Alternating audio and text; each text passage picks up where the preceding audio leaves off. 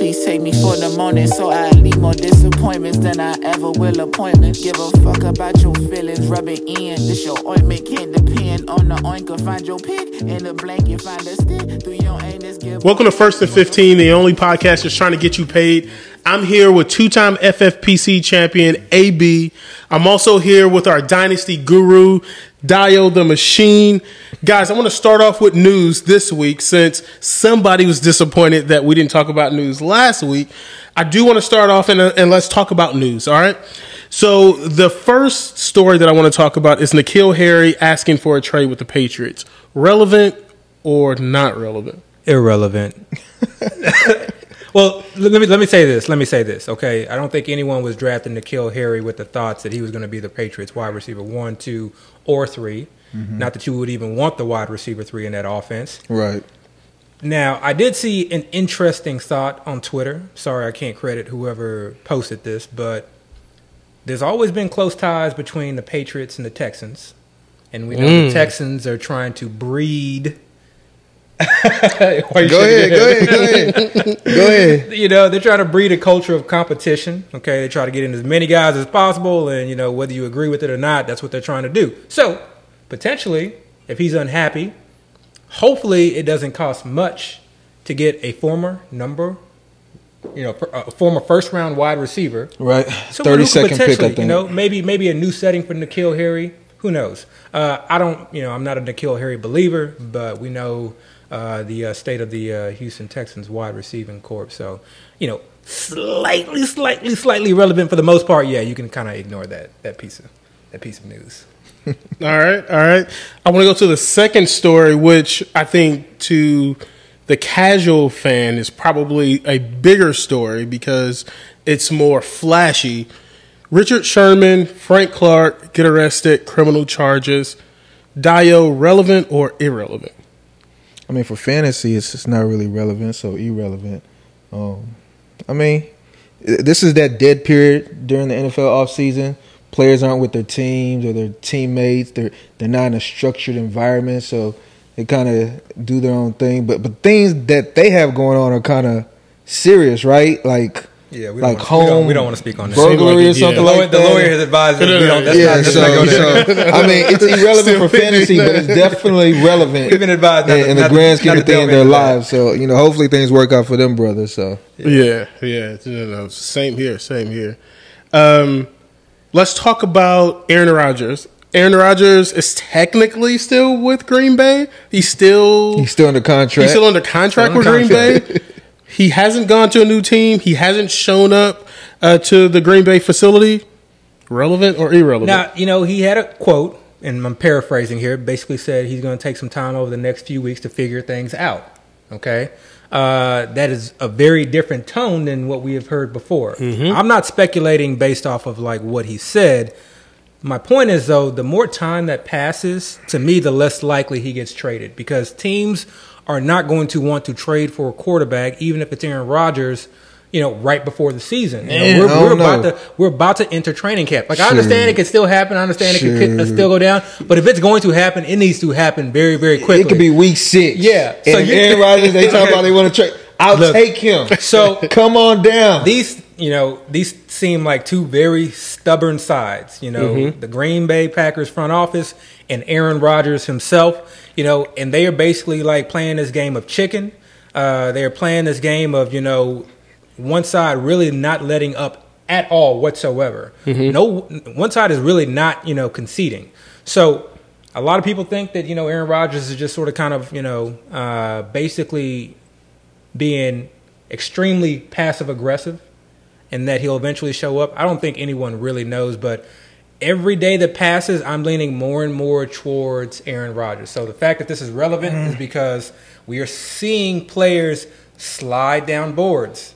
Okay, I and I think they are coming at significant value now. Mm. I've talked to you before. You, I know you don't agree, but for me, you know, I basically want to do as many drafts as I can right now to try and take advantage of that. you know, Right. So I mean, for me, I saw. Um, I don't even know if it's a quote or just some kind of comment that Schefter made today, saying that Aaron Rodgers is like dug in. He just does not want to go back there. Like just that simple. And that was today. So, so I mean, I don't want to totally ignore. And, and when you say every day that passes for me, I don't really truly believe that because I feel like again we're in that dead part of the season. Nothing's happening. No practices are going on.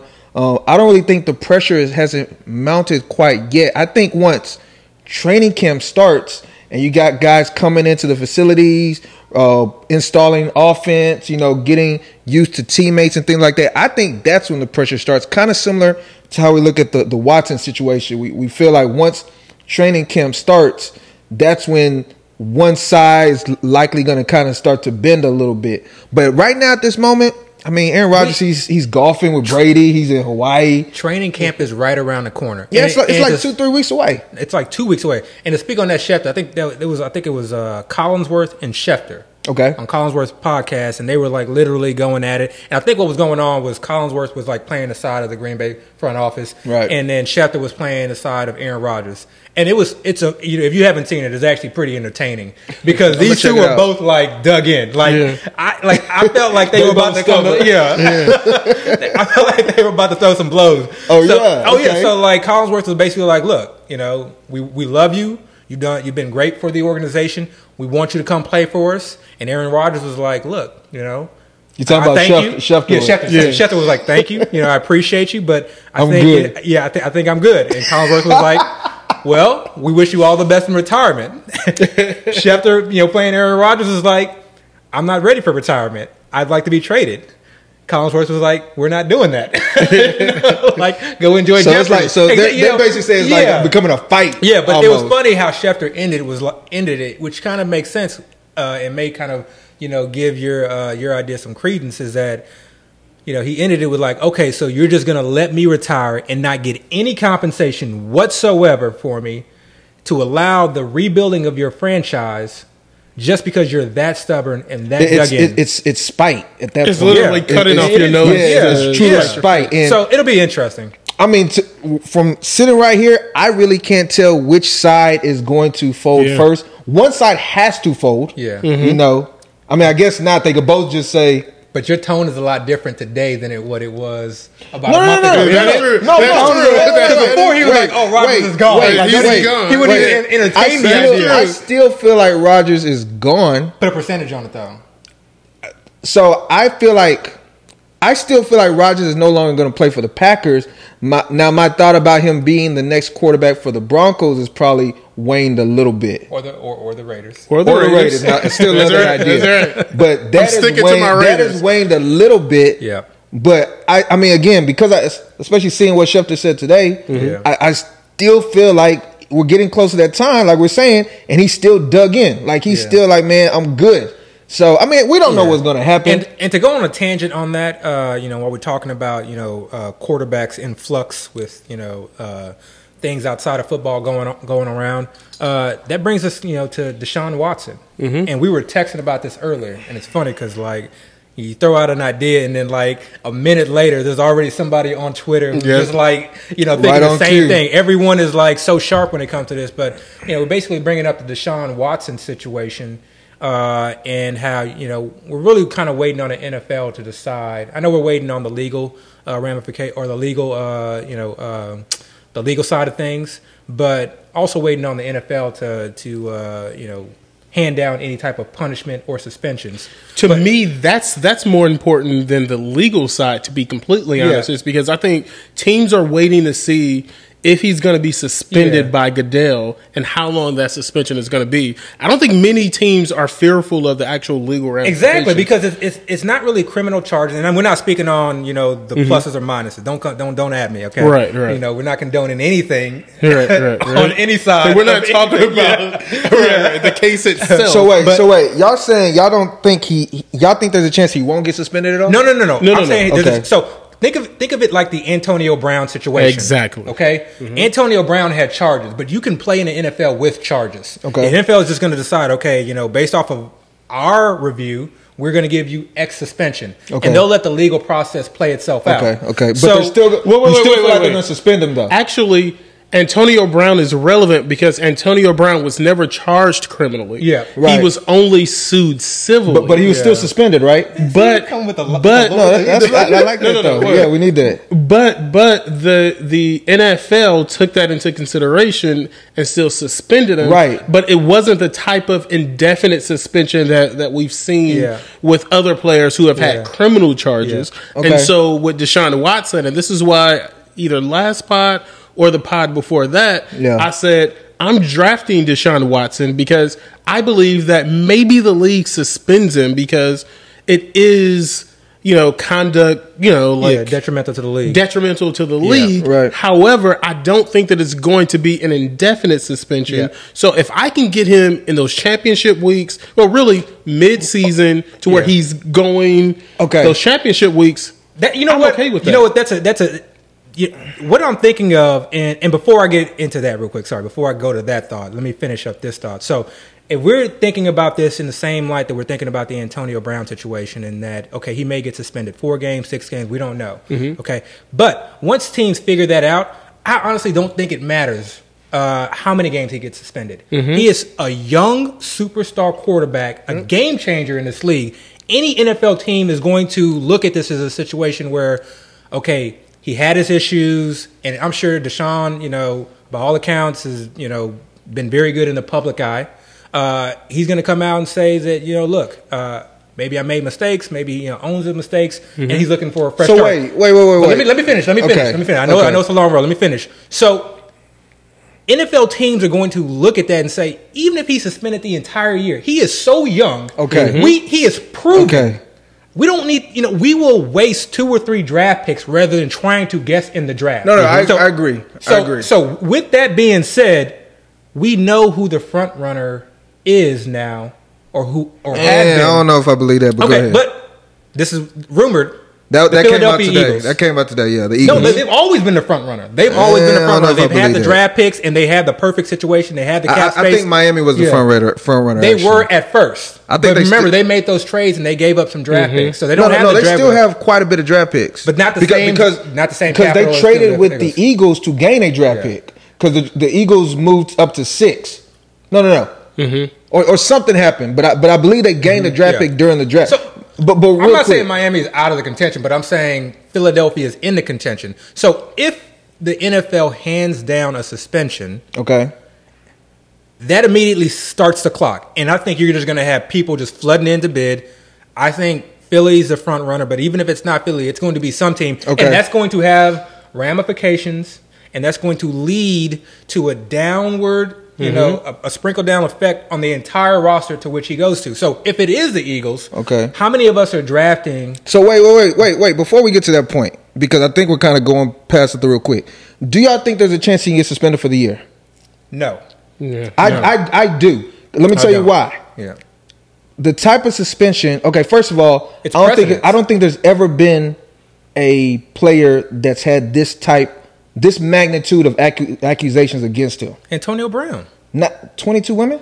Okay, but Yeah, but it wasn't it's- sexual it's- assault, It's not sexual right, assault, right. though. But, but what I'm saying is, he, he's saying they sexually assault. That's what that's No, no, what no. this is. He didn't rape anybody. He didn't forcibly rape anyone. But, but what they're saying is he he it's sexual assault to some extent. I'm not saying he raped them, but one of them like he forced them to give him you know oral. Oh, wait, man, we whatever. getting- we No, getting- yeah, I yeah. know. We're getting into the I know, but wait, wait, allegations. but wait, but wait, like what I'm saying, is, what I'm saying is, there's never been a player in the NFL that I can think of that's had accusations to this magnitude. Now, again, he- even if he's not charged, say, Mm-hmm. okay, let's look at y'all keep bringing up AB, but let's look at what happened with Ezekiel Elliott. Ezekiel Elliott also was not charged, and I believe he was suspended for almost half the season. Yeah, but we've had other players who have not been suspended for the entire season. Who've No, had no, but, but, serious what, but, what, charges. I- but, what I- but, but the let's- point I'm making is, I don't think there's any other player that's had this magic. The Zeke thing was one woman, one woman that the the, the league interviewed that I think they even found she had like sketchy. Um, It wasn't consistent her story, and they still suspended him half a season. So again, with the magnitude that's going on with Deshaun Watson, I don't think it's off the table that the league can suspend him. of course, of course. not, I'm not. I'm not saying that it's not. So, but so we if don't that's know. a if that's a consideration, drafting him. I mean, obviously you're going to probably draft him late, but but drafting becomes a wasted pick. And even if he is traded and say he does he he does serve a suspension for again. I'm I'm, I'm saying the the minimum was probably half a year because I'm going off what happened with Zeke. Mm-hmm. All right, they they suspended Zeke half a year, and he had way less women, and again wasn't charged. I mean, I don't know. I don't know. I, I, I But, don't but that's that's just what I'm assuming. Okay, All so right, right. making that Here's the next question then. Wait, wait, wait, wait, wait. Making that assumption, if if Deshaun Watson then goes to this different team, are you then going to say day one you're just going to play him in your lineup? Maybe not. But in those championship weeks, if I can make it there, Look, I, I'm this. I'm this, in. is, this is where I was going. So first, I was going to go to the, to the idea that okay, I'm not telling anybody to lower Jalen Hurts in your rankings, but you, I mean, Oh, you I- might have to. You might yeah, have to, I'm kind of thinking, you know, if the Eagles are the front runner and Deshaun Watson is not suspended the entire year, I'm thinking that's going to have an effect. I, I don't want to draft a player. So again, right now I'm not lowering him in my rankings. Who Hurts? But Hurts. But I'm also not drafting him as a solo QB. Mm-hmm. And my backup QB is going to be someone that I have significant confidence in. I I, I think you you you kind of lower him, I, and the reason I say that is because even if Deshaun Watson is not traded to the Eagles, the fact that this is even out there, it, it kind of tells me that they don't they're not really sold on Hurts the way that we would want a guy we're drafting high to be. But we know who their backup is. up. I mean, yeah, but but, what I'm saying is that means Joe that Flacco, that mean- means at any point if they find an opportunity, I mean, I, I don't think they're putting in Joe Flacco. I think if- no, no, if- no, no, no, no, no, no. I'm not saying Joe Flacco. I'm saying they have an opportunity to upgrade that quarterback position. I mean, we can. We just talked about it. They could decide to get into the Aaron Rodgers sweepstakes. The- Yeah. it- literally anything can happen. The fact that they're, they're not sold on Hurts lets me know that number one, they could be they could add somebody else. Again, we're talking about Sean Watson, ano- another quarterback. And number two, they could decide to pull him from a game and That's- just try somebody else out. Guys. I, I, I think that's understandable risk, but I, I don't think that that's. Guys. I, I think that's a very, very low, Guys. low risk. Yeah. this is the news segment.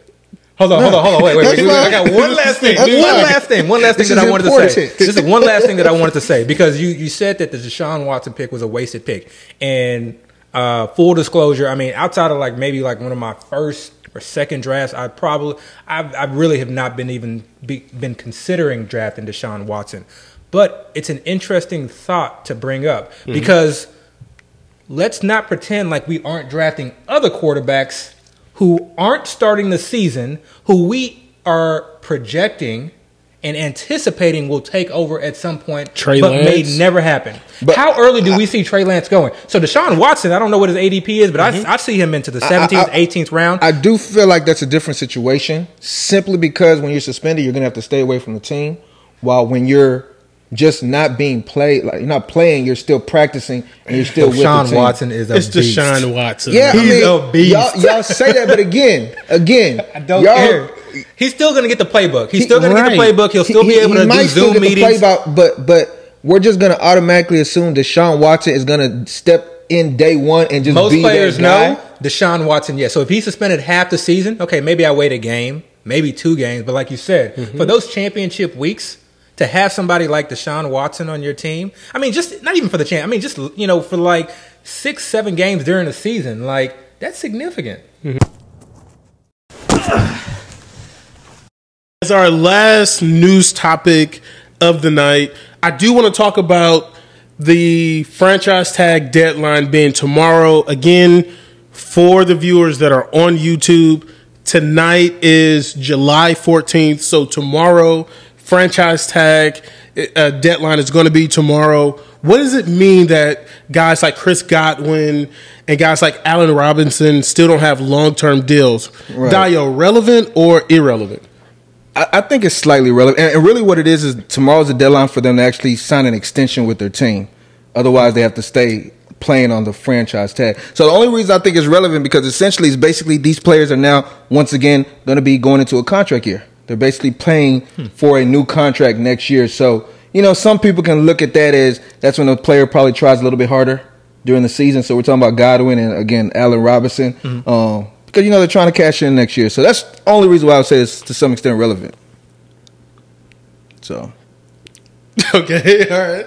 yeah, I told you quick. Let's get No, moving. no, no, no. Yeah, it's we- quick. Uh, I don't know. Maybe I should be the professional here. All right. So I want to talk about our first topic of the night. Let's talk about Miles Sanders. In 2020, Miles Sanders is going what anywhere from mid first round to mid second round. Um, and then now this year he's going anywhere from what early fourth round to what mid fifth round to some degree. Man, when I first started draft, he was going in the mid third. But now, but Now, now I've seen him go as low as the mids. I've seen him go like the back end fifth. right. So it's like he's like, Disrespectful. woo, free fail, like Right. free Absolutely fail. disrespectful. Last year, Miles Sanders was, I think, this year's Ekeler. Is Miles Sanders value or is he a trap? Well, you just basically laid out a wide range as far as his ADP. Okay. So some may argue that him going in the mid to late third is a trap, but in no way do I see him going in the mid to late fifth round and really even the mid to late fourth round as a trap of any kind. So you like him in the in the mid fourth? I mean, I was taking him at the back end of the third. Yeah. Okay. Look, I Yeah. understand the concerns. Okay, new offense, new head coach. Uh, you know, Sirianni and Shane Steichen coming over. Right. These historically have been offenses that have used uh, multiple running backs, but really, what we have to do is look at his competition and ask yourself: Are you really scared of the offensive coordinator or the head coach having J- Jordan Howard, Jordan Howard. They have uh, Boston Scott, Boston Scott, Scott, the rookie Kenneth Kenneth Gainwell, Gainwell. from Memphis, and he was taken in what round? Uh, I want to say the fourth or the fifth. So It was was not early. Yeah, it was not early. It wasn't a It day one or day round, two pick. Yeah, the Um, they also have um, Adrian Killins, which is some like small little. I actually think he's practicing with the receivers a little bit, but a small little running back, kind of stocky. Um, and they might even have one other player that I can't even think. I think you mentioned Jordan Howard. Yeah, uh, Yeah, so- lines, of course. Oh, oh, uh, Kerryon Johnson. Exactly. Yeah, Kerryon Johnson. That's So right. That's none right. of those players really scare me. Okay, uh, I'm not concerned about Kerryon Johnson. All Uh, of them might not even make the team. honestly. Exactly, and they're they are not keeping six, seven backs. They are Right. not keeping five backs, in my opinion, Right. and they may not even keep four backs. And I think you know one of those backs is going to play special teams, and that's really where I see Gainwell coming into play. I think a lot of people are you know expecting him to take over the passing down works. That is a lot to ask of a rookie, Right. especially one that was taken in you know in the later round. later round, I mean, I just you know how often do you see that? Okay Right. Coming in the NFL, picking up a new system, and then taking over third down work and being able to, you know, be successful Yeah. in pass protection. Yeah. I just, you know, I don't see it. You know, Yeah. I, I really, really don't see it. I think more than anything, I would see Kerryon playing that role because he's a good pass protector. Okay. You know, maybe they keep him on, you know, uh, uh, on the team for for that reason. You know, Jordan Howard is obviously we know is a is a first and second down. I was thinking more back. Boston Scott might get that. Yeah, role. Personally, Boston I was Scott is thinking the, is the- Boston is, is the veteran, yeah. but they can't keep all of these guys. Right, But really, right. the issue is not necessarily those guys. I think we've established that these guys are not, uh, you know, guys that are, you know, from a talent standpoint and an experience standpoint, Yeah. can compete on the level of Miles Sanders as far as really competing with him for significant touches. Right, right, Again, right, I know right. a lot of people are, uh, you know, uh, excited about Kenneth Gainwell, and I'm I'm just not there yet. Just given the draft capital, given he's a rookie. Uh, Real quick, can you check Miles Sanders' contract? When is he a free agent? But go ahead. Sorry. yeah. So for me, okay, worst case scenario, he's a first and second down back. I just don't see that being the case, though. Okay. We know he is a plus in the passing game. 2020 for almost the entire NFL, but specifically for the Philadelphia Eagles, I almost just want to, you know, completely just erase from the uh, 2020? record book. Yeah, 2020 Yeah. you know, offensive line issues, multiple issues at the uh, positional players. Uh, he himself was having issues staying healthy Yeah, into he the season, hurt, you know. problems, Uh, and then his quarterback Carson Wentz was just had, you know, they just weren't on the same page. You know, part of that was Carson Wentz, and also Carson Wentz A not being a of check that down was Carson quarterback. Wentz, but- yeah, and then you know some of that was Miles Sanders as well, not catching the ball. And I've never been one to think that Miles Sanders is uh, a between the tackles runner, someone with great vision, but he's explosive. Mm-hmm. Yeah. he has breakaway speed. We've seen him. I mean, that's really what kept his fantasy value alive last year. With those real, those you know, those long runs, Mm-hmm. Right. those 60, 70 yarders. Right, right. Uh, but we've seen the year before that he is a plus in the passing game. Yeah, okay, yeah.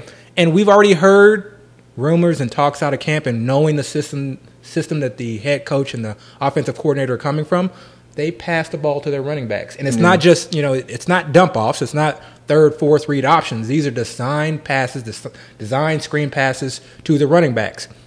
We know he's getting his offensive line back and healthy, okay? Mm-hmm.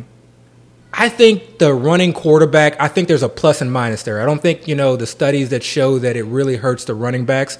I think there's some leeway there. I think with someone like Lamar, that's true, okay, because that's the, you know, the, you know, far end of the spectrum.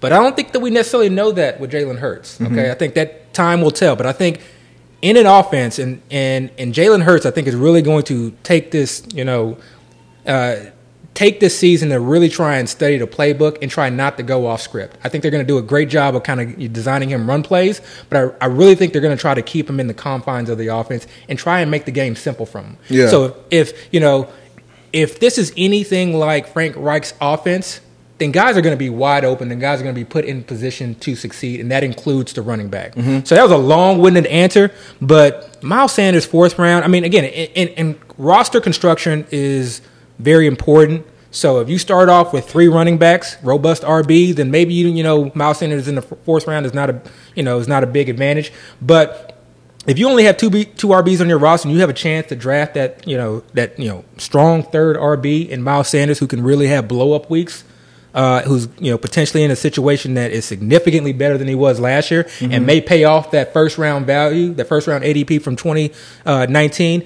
I you know I think you just gotta you really gotta take a stab at that. So let me ask you this.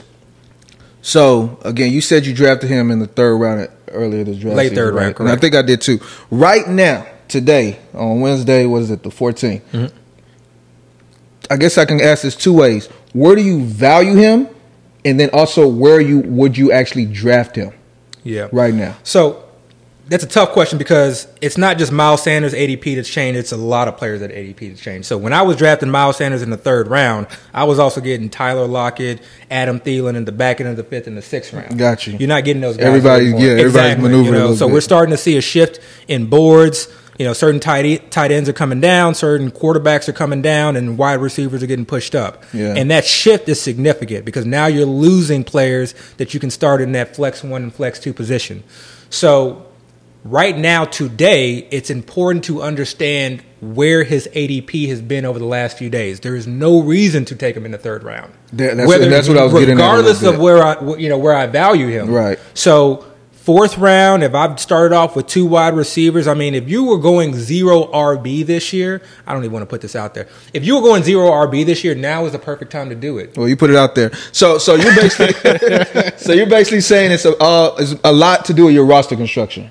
Yes. Yeah. Okay. And you can base your roster construction off of ADP. And you're okay with him being your first running back, like your running That back one, I guess. not ideal, but I mean, you know, if we start off Tyreek Hill, Stefon Diggs, and that's a common bill for, for if you think you're starting off with Tyreek Hill and Diggs, and you're like, yes, I'm about to get unique. I mean, you can, but it's a very, very common bill. But yes, if I start off with Tyreek Hill and Stefon Diggs, and that's a scenario, I'd be okay. Last question, and I'll, I'll let you get to because I know you try to cut me off. but if you started running back, running back, running back, so first three rounds running back, would you consider taking Miles Sanders as running back four? If I'm in the front end of the draft, Anywhere? I- yes. okay. Uh, if I'm at the back end of the draft, unlikely because I know you have to anticipate what wide receivers are coming to you. Mm-hmm. So if you're drafting, you know, if you're from uh, picks 11 and 12, you need to look at the recent ADP and Yeah. understand that you may be looking at a Kenny Golladay. So the You value know, of OBJ the is your first. If you're okay with that, then do it. so the I'm okay values with of the front end of the fourth round for you are higher than Miles Sanders compared to the value of the receivers in the back end of the fourth round. Correct. Okay, got you, got you. Absolutely correct. Now, now, now, as far as me, as far as I feel about Miles Sanders, because I haven't touched on that, Yeah. I, I, I kind of agree. But like I said in the text mex- message yesterday, when I think, when I really dig deep and think about Miles Sanders, I, I land on two sides of the fence, and I, I land on the extreme side. Mm-hmm. I'm either like, man, this is a guy's a great value. I want him everywhere, or I don't want to touch this guy with a six foot pole, no matter where he he falls. You know, and that's unlike you. I know, you know, and it's like been a crazy enigma, and I and I can't shake it. But okay, so you made a few comments. The offensive line is coming back. They, uh, uh, they at one point had one of the better offensive lines in the NFL. Yeah, absolutely. had And they had Brandon- depth. Right, right. They had Brandon Brooks, who I think was All Pro guard. Um, they had Andre Dillard, um, who was a young rookie Yeah. at the time, but he was still a, a first round Yeah. pick. They had Jason Peters. Yeah. You know they, Yep. you know they had great Yep. players there. Um, I, I mean, I know you. And I was gonna say, I know you don't really care for the ecosystem, but I kind of forgot they have a new system. They have a system coming from the Colts, who was successful last year. Um, so we kind of are excited about that. Uh, and they're gonna play a a schedule that is for the third place team in the division, I believe. Yep. Uh, maybe even the fourth place. They might have been the last team in the division last year, so their their their schedule should be a little bit softer. Um, and I say all of that, and I think, okay, great, Miles Sanders, like he's a value in the fourth. Like I should be thinking about getting him in the third. But then I think, okay, and you're you're right. They're not going to keep all these running backs, but they have all these running backs that are almost specialty running backs. They have Jordan Howard, who's like a bruiser, who can get you those two, three yards uh, of, of of you know short yardage. You know, fall into the end zone type player. Um, and, and don't forget, Jordan Howard was on the Eagles two years ago. Yep. And he actually had a few games where he was kind of Yep. going off. You know, um, they they they have Boston Scott, which, like we said, we see him as a passing down Yeah. running back who's who's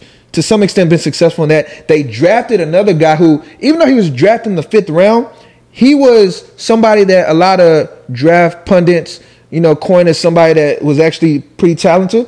You know, he, Yeah. because remember he was at Memphis. He was the starter running back over Antonio Gibson Yep, in yep. college, Mhm. Yep. and we know who Antonio Gibson is. You know, a lot of So- a lot of running backs have come out of the system. Yes, right, right. You know, Pollard did as well. Um, Henderson. Yep. they they they they they claimed on Johnson, who was a second round pick four or five years ago. So they have all these running backs. So it's like I'm, I'm thinking to myself, why are you picking up all these players? And then we look at the system.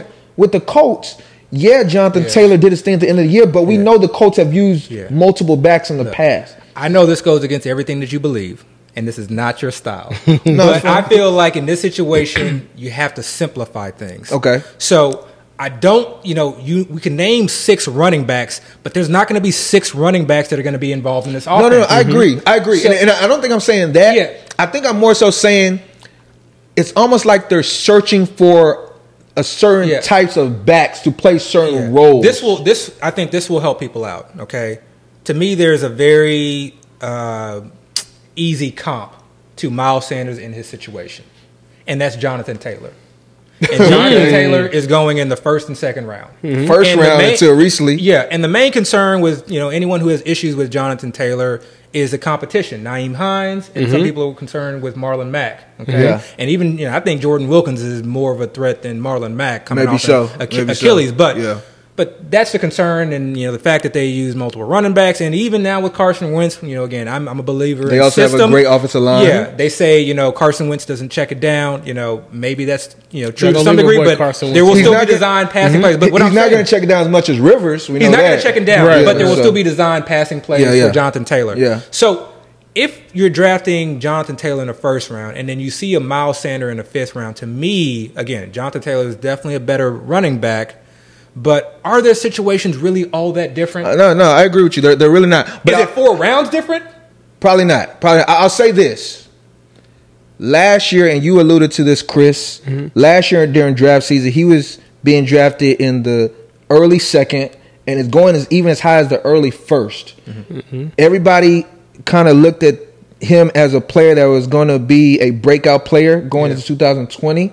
Um, he was a first round pick, so we know he no maybe he was a second round pick, but he, we know he has talent. He played at Penn State. He was uh, Saquon Barkley's backup, and then when Saquon Barkley went to the league, he basically took the mantle and you know had a great season. So everybody was excited for you know his ascension. Going to the season, he had the injury, the ankle injury, before Yeah. the season started. You mentioned the offensive line. So when I think back to that part, again, I, I go through these both Yeah. extremes. I'm like, man, I'm able to get this player Yeah. now in the fourth, fifth round now. Yeah. Mm-hmm. Buy every time. Yeah. Yeah. So so Sometimes it's just an opportunity cost too. I mean, you just got to think about okay, what is the potential ROI on Miles Sanders? that you Right. hit? Now, I will leave you with this. Okay, I just made this great argument for Miles Sanders, but man, his playoff schedule. Yeah, yeah.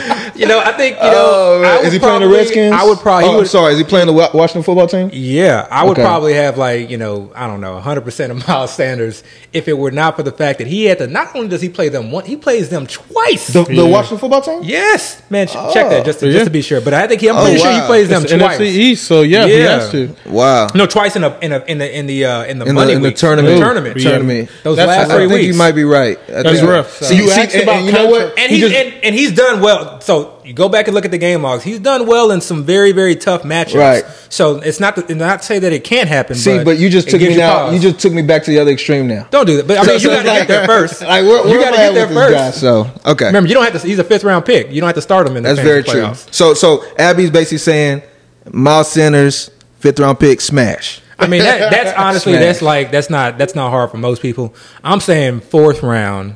If you see Miles Sanders in the fourth round, uh, depending on your team construction, you should not be concerned at all. You know, I that's that was my whole argument for Kamara falling towards the middle and backgrounds. That's my argument for Barkley falling towards the middle and backgrounds. Don't be scared to take these guys at some value. I mean, fifth round is hella value, so that's like to me almost lock button. Right, right. Yeah, yeah. No, Smash. no. So we talked about crowded backfields. I want to talk about the Patriots for a second because the Patriots like to go running back by committee. Irrelevant.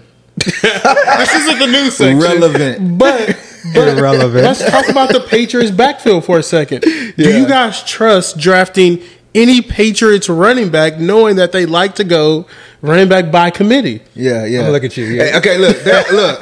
Let me tell y'all something. They're asking this question. They're looking at me because they know I like Damien Harris this year. so that's where this question has come from. And, and yes, I, I like Damien Harris for several reasons. Mm-hmm. Number one, and the biggest reason is I think he's a major value right now in fantasy drafts. You were able to take Damien Harris in the eighth, ninth round. Okay. Now, you might say, okay, whoop de doo, so he's not good. He's in a bad system or a bad situation. I actually think he might be in a better situation this year than people think. Last year, he was running the first time as the main back.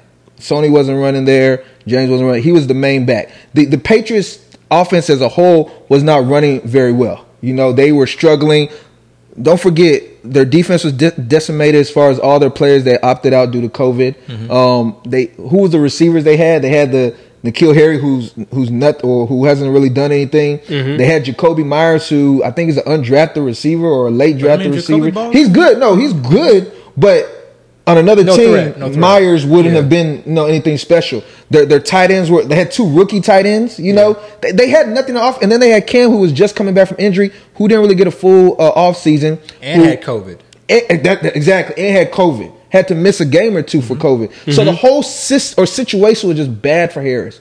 Right now, we we've heard rumors as far as the people that have seen practice. He's like the clear cut number one running back. Um, in Alabama, he was a high prospect. The guy was drafted in one of uh, the second or third round, so it's not like somebody that's just somebody that is a good, great practice player and he worked his way up. No, he was actually drafted pretty high. Still very young, so you know he came from the Alabama programs. and, You know they produce talented running backs.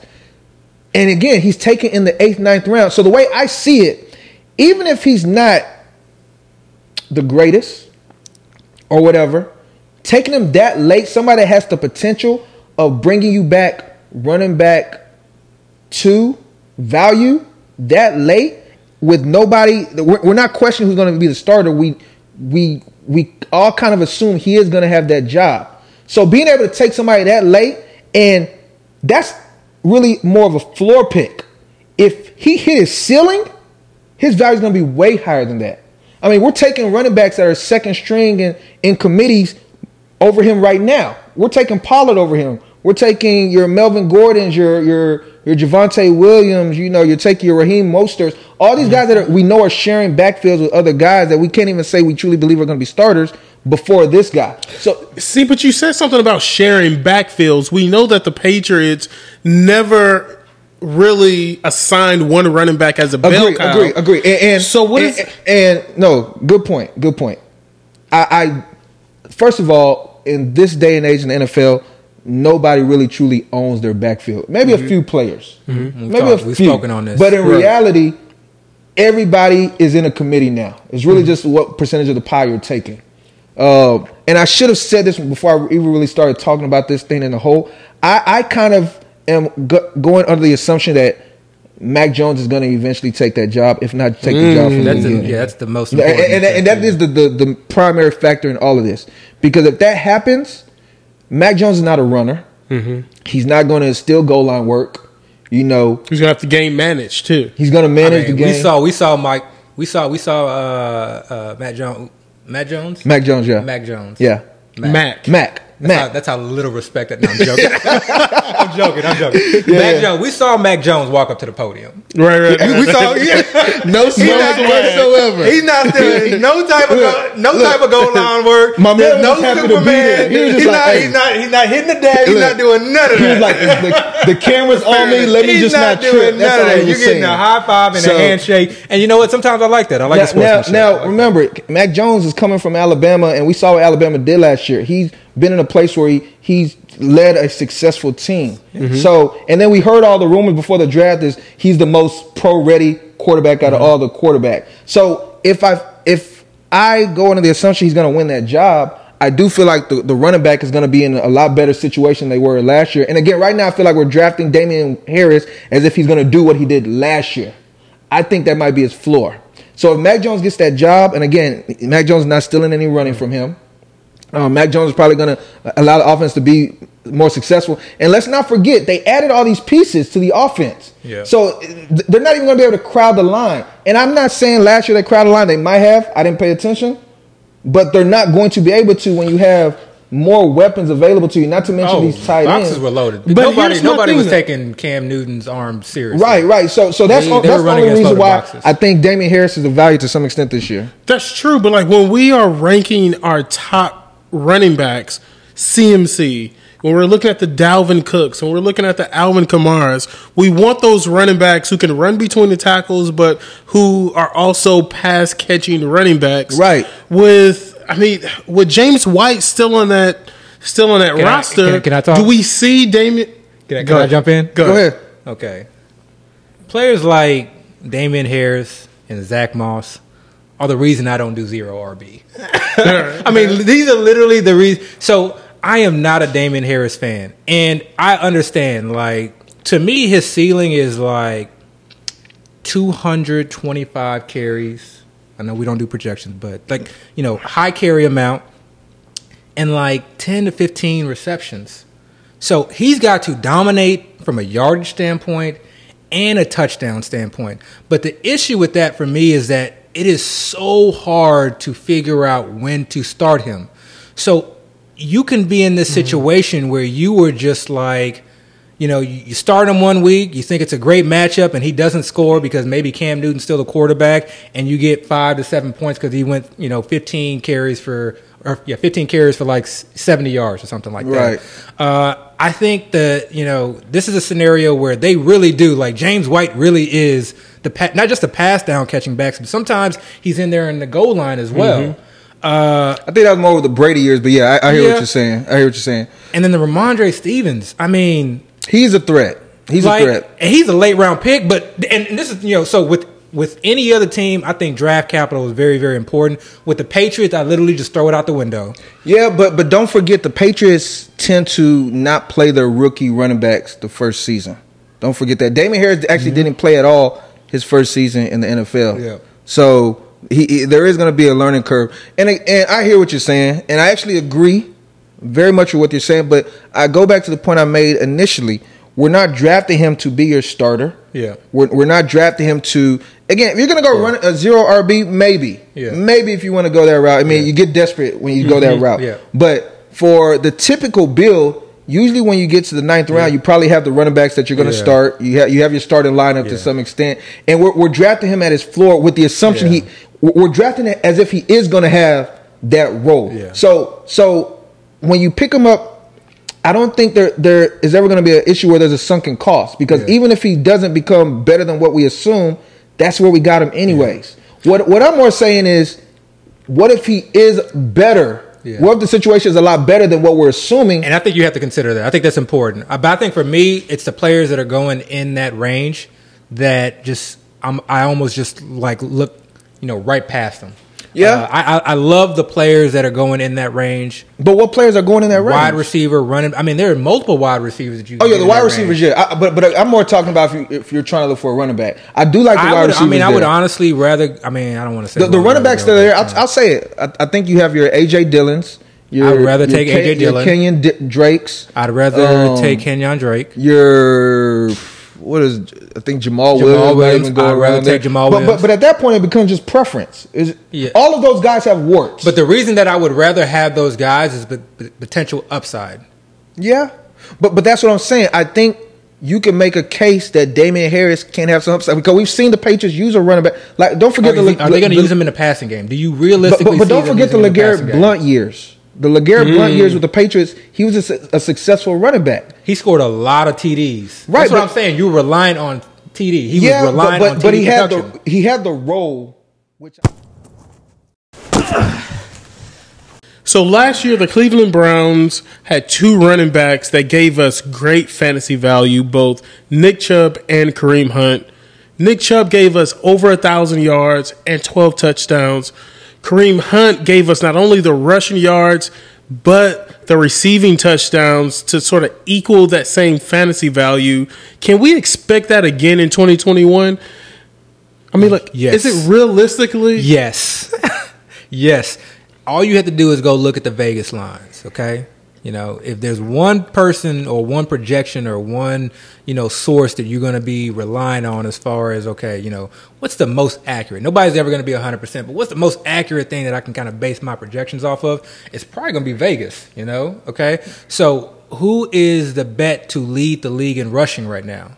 It's Nick Chubb, right? It I don't know. It might be Derrick Henry, but I know Okay, Nick Chubb all is right, up cut there. that part out. But Nick Chubb is up there. no, no, I do think Nick Chubb is like second or Nick third. Chubb though. is Yeah. up there. Okay, so like, I I don't think you can find anyone who would argue that he's not top two, if not the top pure, Pure running runner. back in the league right now. Yeah. Mm-hmm. They have literally one of the best, if not the best, offensive lines in the league right now. Mm-hmm. Wyatt Teller. Yeah. Wyatt Teller. That's the guy right there, man. Yeah, that was big when he came back. We- huge, yeah. huge, huge. So for me, this is one of those where yes, I will draft the guy at his ceiling, even though I don't have to draft him at his ceiling. From a standpoint of I have a lot of Nick Chubb because he falls to me in the second round and I have no issues taking him.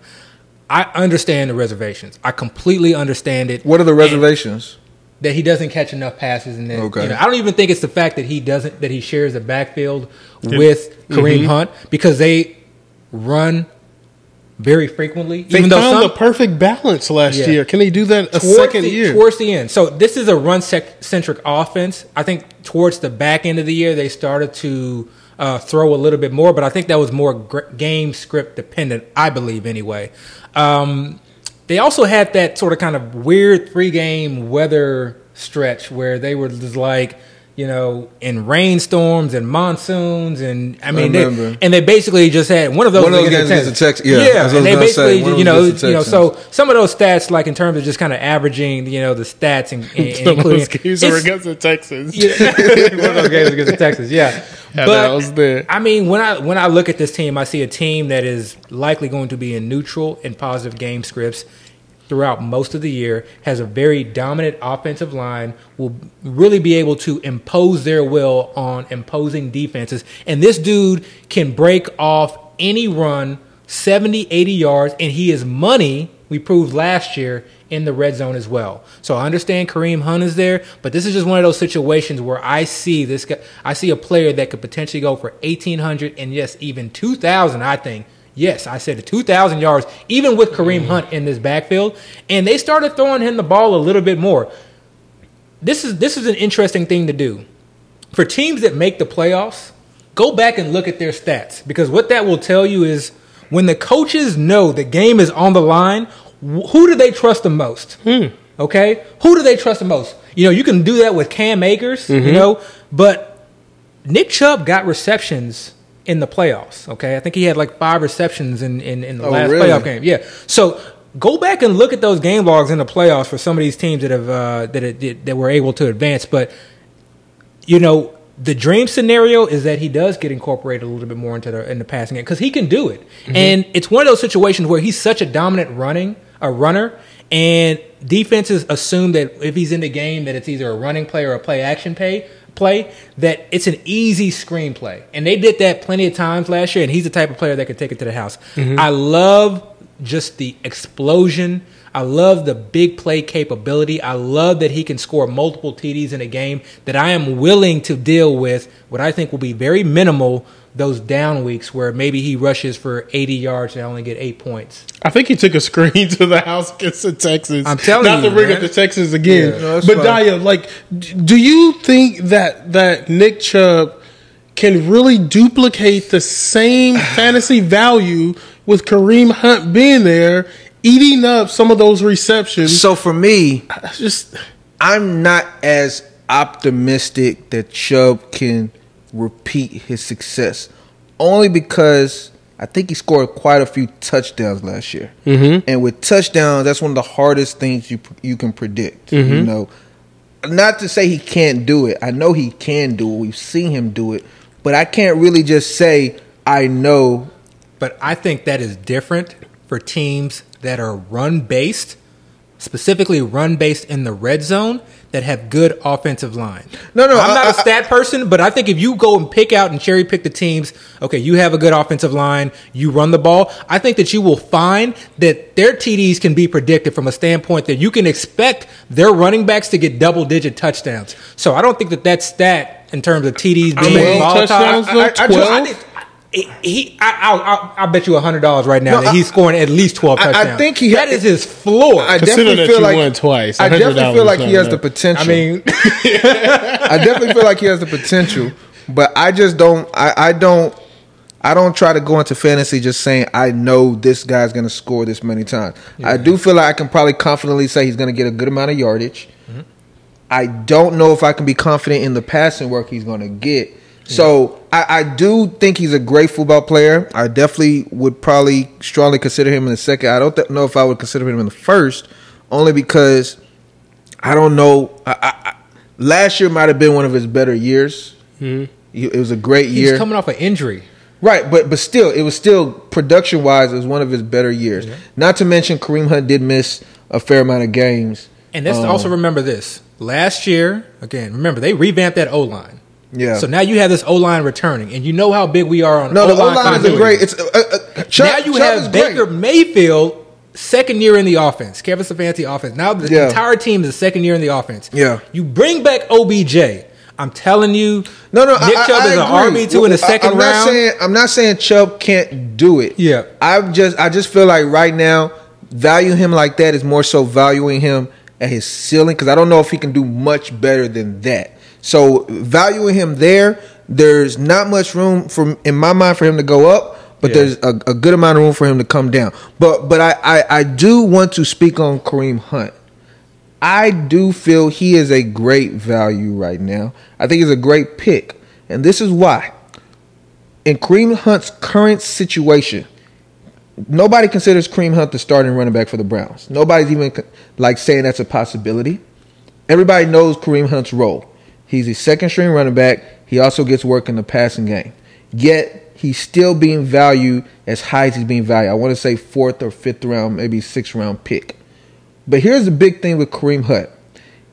If there's any situation that occurs where Chubb is not able to play, then Kareem Hunt's value is going to skyrocket. Almost to first round status in my mind. Because we're valuing Chubb right now.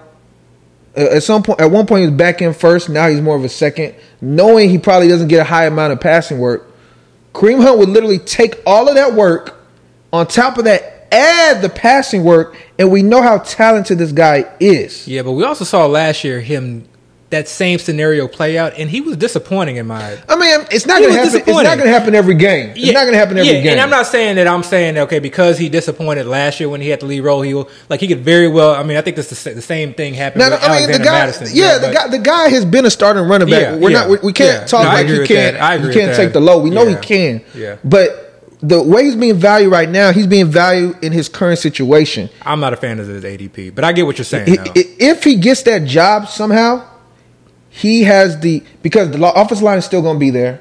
They're still going to be in positive game scripts. Yeah. If Chubb's not going to be there, they're just going to give it to Hunt, and Hunt can t- handle that. Just that fifth, sixth load. round, though. That's too. So- that's too high for me. I mean, too high. Yeah, I mean, but again, that's that's high for what he is now. For in your mind, I I, I personally don't think that's too high. I mean, the way he produced last year in that role, Yeah. it was actually pretty good. Remember, we actually had him in our joint team. Yeah. and I, I think we sat him one week, and he he went off that week in his role. That was your decision to sit him.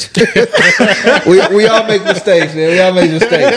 and, and- and- and full disclosure, I've never been a. I, But we I- won I- that league, though. Yeah, we did win that league. but I've never been a big fan of Kareem Hunt. But Yeah. he kind of made me a believer last year. To, Yeah. to truly be honest Yeah, with you, so, yeah. so I remember when we drafted, and I was like, "Don't do it," but it ended up working out. so yeah, That's I why you do joint draft. Yeah, yeah. So, so, so, I, I, I, you know, Kareem Hunt again. That's only if the situation, uh, you know, comes about. Yeah. he could he could be one of the greater running backs in the league in my mind. You know, because that offensive line is so dumb. Like again, I'll say his name, Wyatt Teller.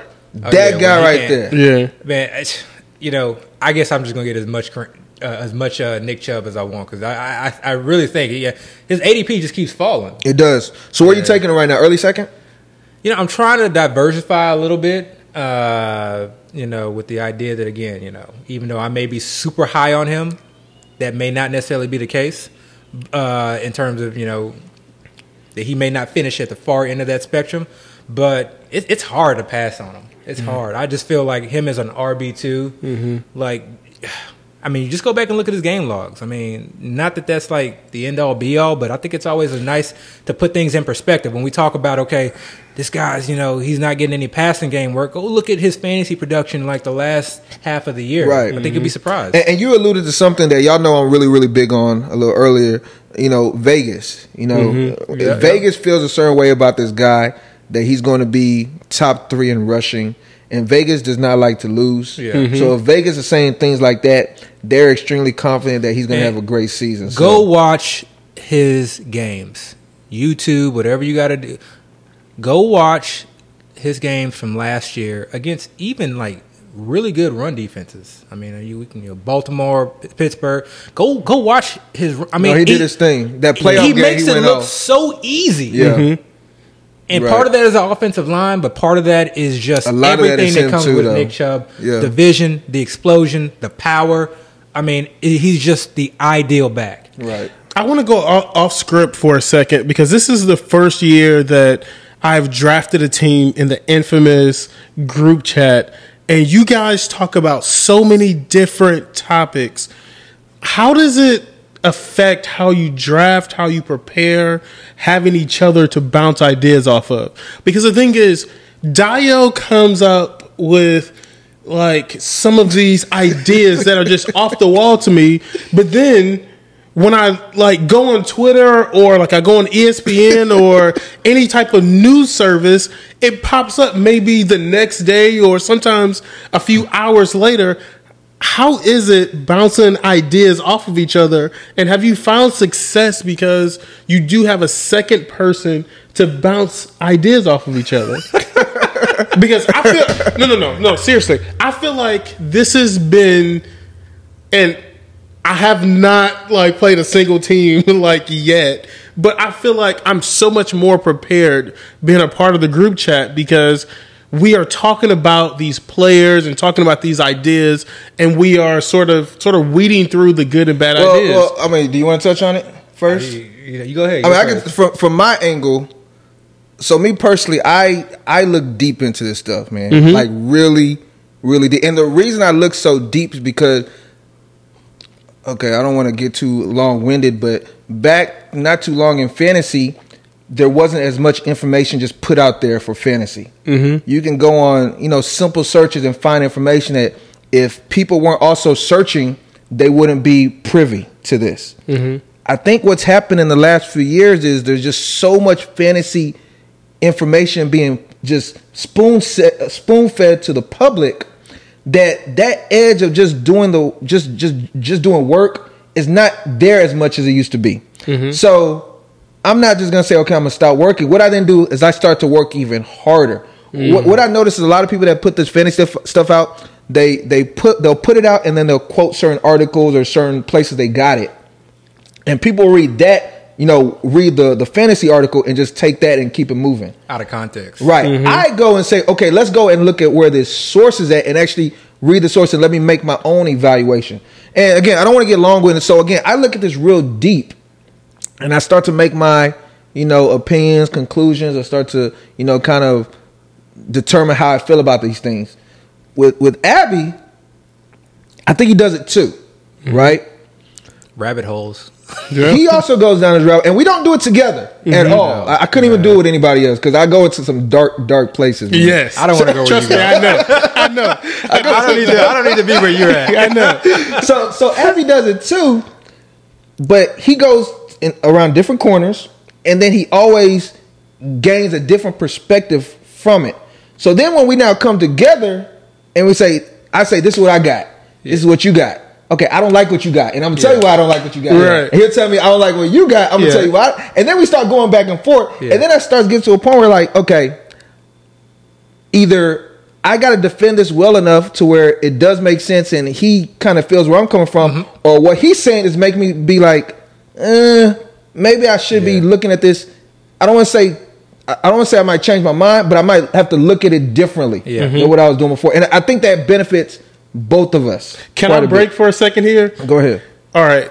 For those of you at home, I decided to count the number of fantasy football text messages in our group Today was not a good day. in the last week. Was it was it a lot today? We I was working a lot today. We average Okay. 550 text messages. You're just gonna put us out there like that. single Dang. day. That- that just is not- talking See, about now we gotta go to a fantasy thousand. Now football. we gotta go to a thousand. Now we gotta go deep. 550 text oh, messages man. a day Oh. going back and forth about Yeah.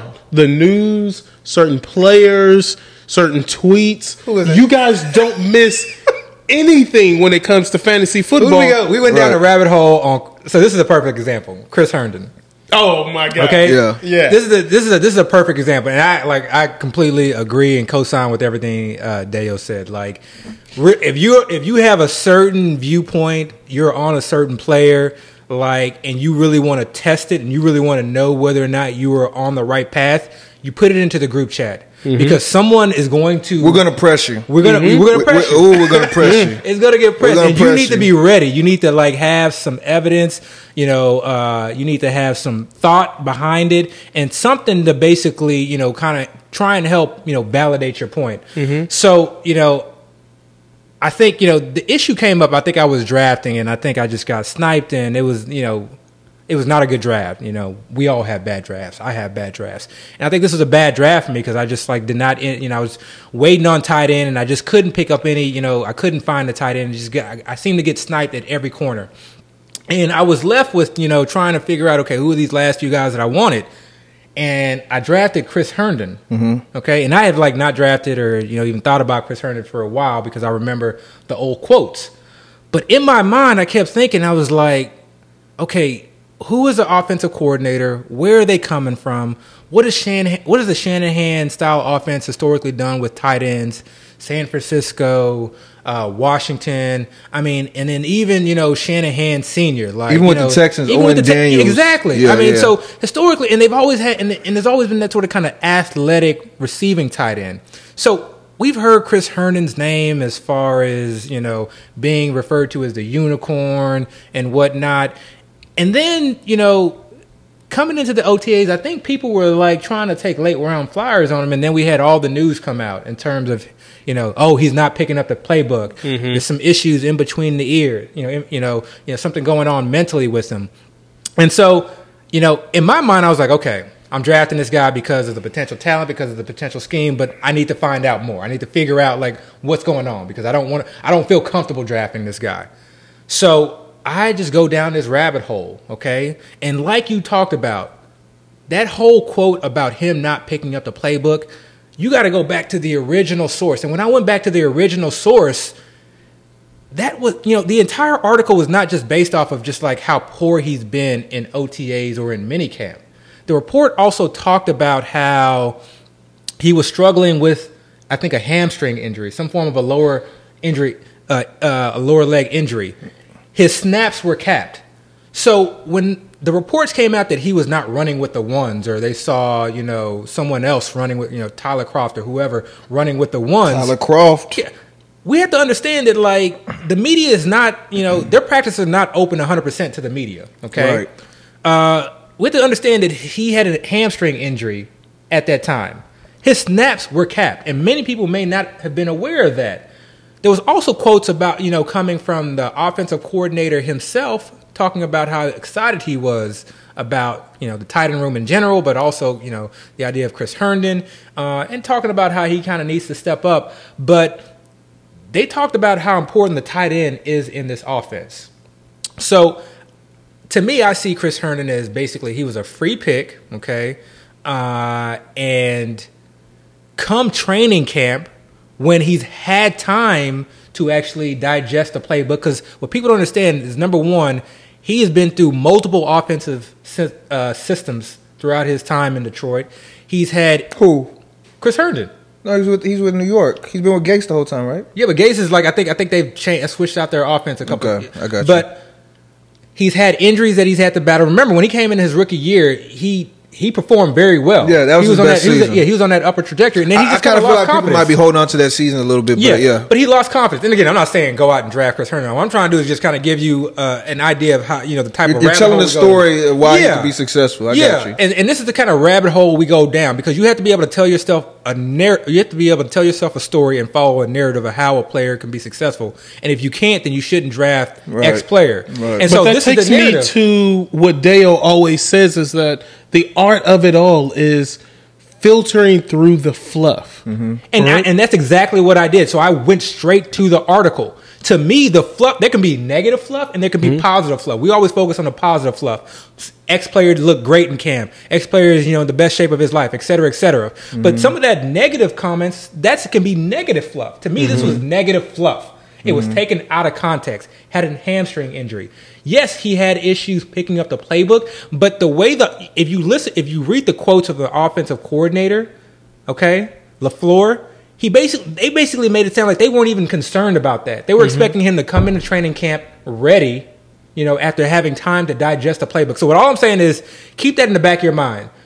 Pay attention to Chris Herndon during training camps. Pay attention to who's running with the ones. If mm-hmm. you see him running with the ones, you have to at least think about the idea that he may be able to have a potential breakout season, you know, as far or at least be fantasy relevant. Maybe not, you know, be a tight end one, but who knows? Yeah, yeah. This is the San Francisco offense. I'm not saying he's George Kittle, but he can still be Right. potentially relevant. But And- that's the kind of the that's the rabbit holes. You know, taking one player that you know you completely forgotten about, that Right. the industry's not thinking about, and you just go down this rabbit hole to really digest what you know how you know how how to assess that player. and I obviously don't want to spend much time on Herndon and the Jets because I know we weren't supposed to talk about it. So I just want to mention that uh, all the things you're saying are correct. Um, Tyler Kroft was getting some burn with the first team. Also, Ryan Griffin was also getting burned with the first team, who I think they gave him an extension a couple years back or so. So they do well. That, that was a Gase regime, but they Yeah. liked him. I think the, the GM is still saying Joe Douglas, so Yep. they, Mhm. they liked him. Um, and then they they drafted. Look, I, I forget. I don't know if he was drafted or he was an undrafted free agent signing, but this guy named Kenny Yeboah, Yeah. very highly touted prospect. Um, don't sleep on him. I've, I've actually read things where some people consider him one of the better tight ends in the draft. Yeah. So I haven't really watched much film on him. Film on him. I'll get to him at one point, but there's something there. So don't totally you, ignore you know that. what that tells me? That tells me that the tight end position again is very important for, On the- for the system. Yeah, yeah, I agree. This, I agree. this tight end position is very important for the system. So to just completely gloss over it and just you know ignore it, you know, going down these rabbit holes and really digesting it. That way, once training camp comes around, you're aware, you're ready. Okay? Stay ready. stay ready. Okay, Right. Hash So- mark. Stay ready. Yeah, yeah. And the last thing, you know, there was one last thing I wanted to say about Chris Herndon, but I forgot. Let's well, listen, they drafted Zach Wilson. They clearly want this offense to hum. Let's talk about offenses that can take that leap towards next year. We saw Buffalo sort of take a leap forward. I want you guys to give me the offenses that you think can take that leap forward this season, as opposed. Dio, I want to start with you. Tell me the offense that that you think can take that that step forward this season. That was kind of shitty from last season. I guess I can. I don't know. I, um, I obviously haven't really thought about this long, but I I have a couple I can say, but I'll probably say the Cardinals. Okay, I can see I was going to start the question off by saying non-Texans offense. No, no, no, Give no, me an right. offense that's not the Texans. Right, no, take the leap I think the Cardinals can take that step. I think the Cardinals can take that step. The Cardinals are a team that had a pretty good offense last year to start the season.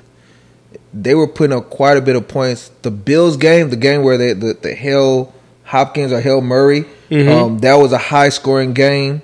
The Seattle game, I believe, was a high scoring game. I think people forget how great of a fantasy asset Kyler Murray was in the first half of the season. I once I think once he got that shoulder injury, and I don't know if they reeled him back or if defenses just were able to kind of kind of contain him a little bit better or what happened. I think the offense kind of ended up staggering and missed the playoffs. But prior to that, the offense was great with a running back that was kind of, you know, not doing as well as people would hope in Kenyon Drake. Um, they had DeAndre Hopkins and who else? You know, not really much of a receiver option to the system. Um, the tight end position was maybe manned by Dan Arnold or Maxx Williams. I don't I don't know. They weren't utilized much. Regardless of the situation, the offense was doing great, and they weren't even having a lot of people that were able to to assist in it being great. Fast forward to this year, and we talked about it last week. They added a veteran in AJ Green, who historically has been one of the top receivers in the league. Christian Kirk is a, a, a, another year um, into the NFL. You you drafted one of the, the higher touted wide receivers in the draft. You you we know Chase Edmonds has performed. You bring in James Conner, which can be a, a compliment.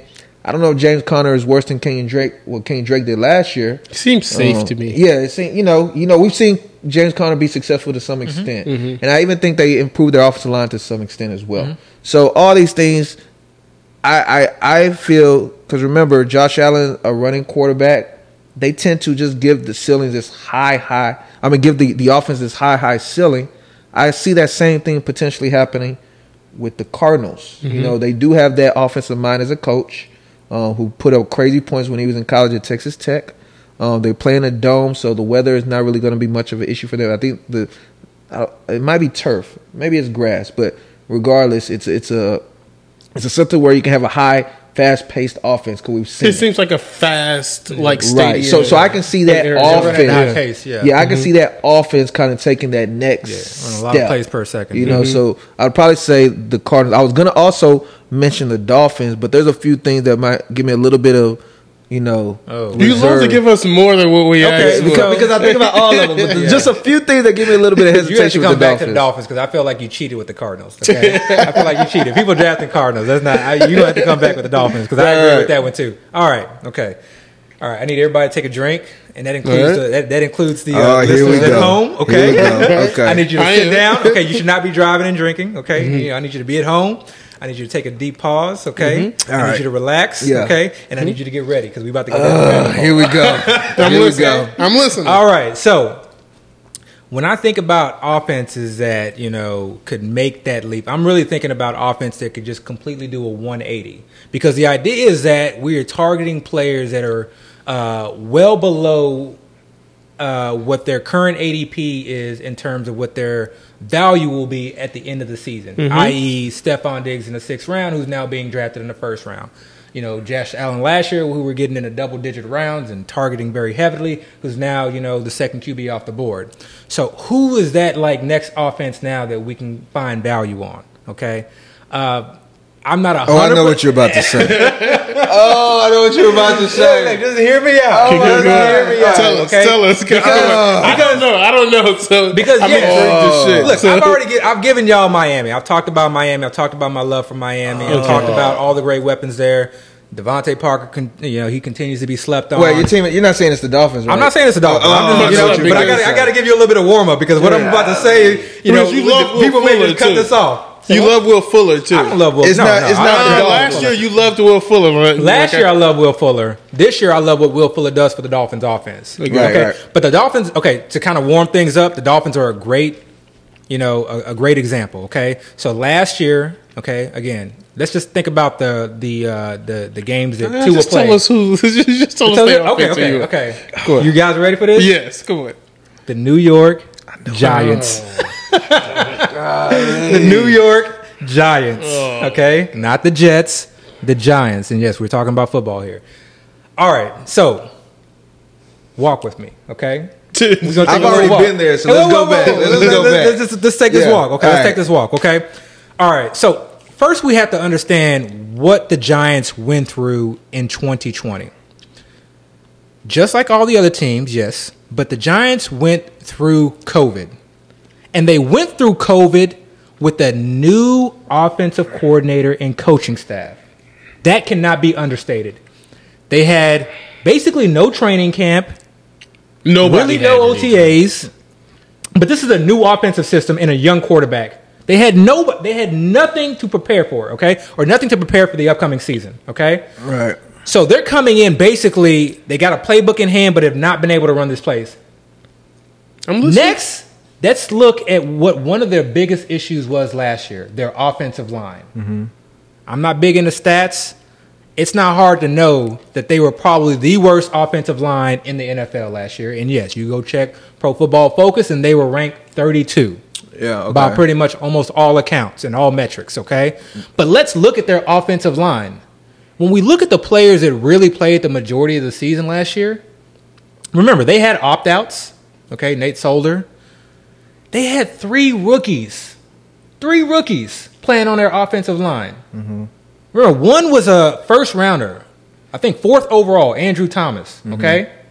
Then they had, I think, uh, you know, uh, Will, uh, you know, uh, what's his name? Uh, Hernandez. yeah, Will Hernandez. young. He wasn't a rookie, but he's young. Yeah, young. He was drafted you like a couple years ago. Exactly. So uh, even their center uh, had never really, you know, played starting center in the NFL. So this is a very young offensive line, literally rookies who had no training camp, no Yeah. mini camp, learning a new offensive system. And what do we always talk about with offensive lines? You need continuity. They need to gel. It takes time. Right. Okay. It doesn't matter how good you are. I'm very interested to see how Penei Sewell does in the NFL his first few games, the first half of the season.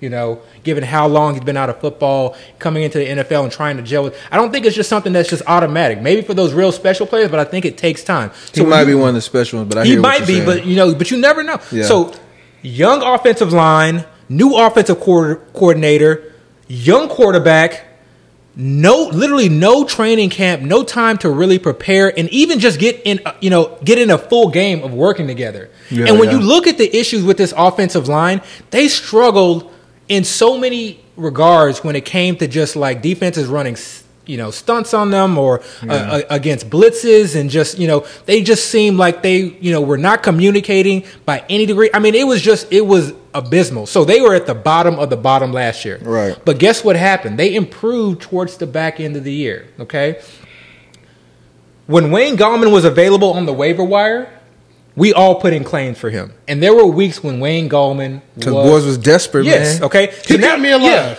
So now let's get to the positional players. Let's get to let's get to the wide receivers. Remember, they had injuries at the wide receivers. But who was really scaring defenses and defenders from the wide receiver group?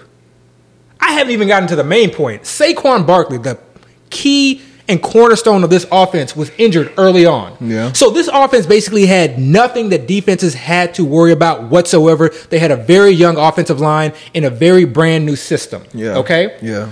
Let's now fast forward to 2021. Mm-hmm.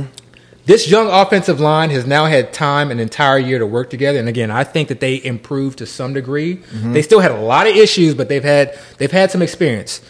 And going down this rabbit hole, They also had multiple positional coaches when it came to offensive line coaches last year, and apparently they were trying to learn two different types of, uh, you know, run blocking schemes or uh, or or, or, or, or uh, uh, offensive line schemes last year, uh, and, and and that's hard. I mean, that's hard on rookies, you know, Yeah. especially in a COVID year. So they seem to have solidified that, you know, as far as bringing in, you know, offensive line coach early in. Uh, but the one telling point, and Get and Gettleman may be off on this, but he was comfortable enough in terms of the talent that they had acquired in this offensive line from the 2020 draft to not draft another offensive lineman, at least in the first round, in the 2021 draft. And so a lot of people blasted him for that, but he was looking at this as a situation as I spent draft picks in 2020. Okay? I know what this offensive line can do. I believe in this talent. And who knows how good they're going to be, but they can't get any worse. Okay? Now let's add in positional players. You bring in John Ross. Mm-hmm. You bring in Kenny Golladay. You draft Kadarius Toney. Now you have real threats on offense where defenders can no longer just say, we're putting eight, ten guys in the box. Right. Okay? Right. You have Saquon Barkley coming back now. You have an offensive line that has now had an entire year to gain experience. okay, okay. No, let me finish. I'm, I'm Let not him- done. let him me- finish, Let me, finish. Let me Let him finish. finish. You had an offensive line, and now this is the second year in the system for both the quarterback, the offensive line. You have new skill players. Okay, I'm telling you, Daniel Jones. Yes, we give him a lot of grief, but he would not. that's what it comes down to. Okay, Dio, tell me about Daniel Jones. I don't care who's. Listen, I don't care who they brought in. 2019. 2019 The was people not starting Daniel Yeah. Jones? Yeah, was, Dan, yeah. was Yes, Daniel Jones not balling it? They were not. He was put. Daniel, Daniel Jones Jo- had good games in 2019. All right, but we're talking about 2021. Okay. Are you drafting Daniel Jones, Dio? Are you drafting him? You don't need to draft him. You Are you draft drafting him. Daniel Jones? You don't need to draft him. You might not like my answer. Okay, I'm telling you. I- I- okay, a regular build. No, I'm not. But I kind of side with Abby a little Oh. bit. This, this is the thing. This is the thing. This is the thing. This is the thing. No, wait, wait, I need, I need wait. all the viewers to think about what were your Wait. thoughts on Josh Allen last year. Wait, wait, wait. No, actually, no, no. actually, I was high on Josh Allen. No, okay. Like, wait, wait, wait, wait, wait, wait, wait. Let me let me say it. Last year, Josh Allen wasn't just an afterthought. People did consider him a mm-hmm. quarter, a viable quarterback Okay. because he he was a runner. Yep. He had that running Yep. floor. Only because And- he had a runner, but everybody Right. said he can't throw. Right, his running floor is really and nobody what- was on Daboll as an him. offensive coordinator. Nobody was on Diggs as being Now- this elite now, wait, wide wait, wait, receiver. Wait, wait, wait. Nobody thought that was going to be a, a, receiving offense. People didn't understand that they were in the second Right, year relax, of the relax. Daboll It's okay, offense. it's okay. I'm passionate about okay. this, man. Let's go. It's. This is No, no. July 14th, No, let- let me say this. 2021. We're going to come back to this date. Let me say this. Mid-season. I do It don't think cost you much. there's something that might be there with Daniel Jones. I do Hmm. think so. Let's start off first. Daniel Jones can run. He can run. People forget it, You can. but Daniel Jones Jones has actually run quite well in the league. Didn't he break off like a 60, 70 yard? Yes, he did. Yes. he, he looks funny doing it, but he's doing it somehow. You know, I'll It's like, this is Mac Jones and Daniel Jones, like yeah. right here. So, and so, Lamar's so he has that. Okay. And uh, Abby also alluded to it. They invested in improving his weapons by a lot. Don't underestimate Okay. that. Do not underestimate they that. gave Kenny Golladay was it 18 million per? he reset the market. They they gave him a crazy contract. That's Just why Allen Robinson gave that can't to get doesn't- signed. No, no, no. I'm not saying I'm not saying him getting that money means he's a great player or he's gonna do X, Y, and Z. What I'm really saying is that show how important they feel like they needed to add to that position. They feel like they need to throw a, a major bag to him to get him to join them. Now, that's the first thing. The second thing is they drafted a wide receiver in the first round. Mm-hmm. First, They round. had players at the, in the rec- wide receiver room. They have starters in the wide receiver room, and they still felt like let's add another weapon. Toney of all And, people. and- and you know, Can we I'm not, please even, I'm stop? not even Can we Kadarius- please stop? No, no, we need to go down Can this we- rabbit Wait, pause on the no, let me Can we take please- another drink. No, no, Let me- no. let me Can we finish. Let me please finish. Take mine. Take mine. Let me finish. Let me finish. I'm not saying Kadarius Toney is a great prospect What I really am saying is the team said, let's add another weapon for Jones. Now, don't forget, and you didn't even mention this guy, Evan Engram is still there.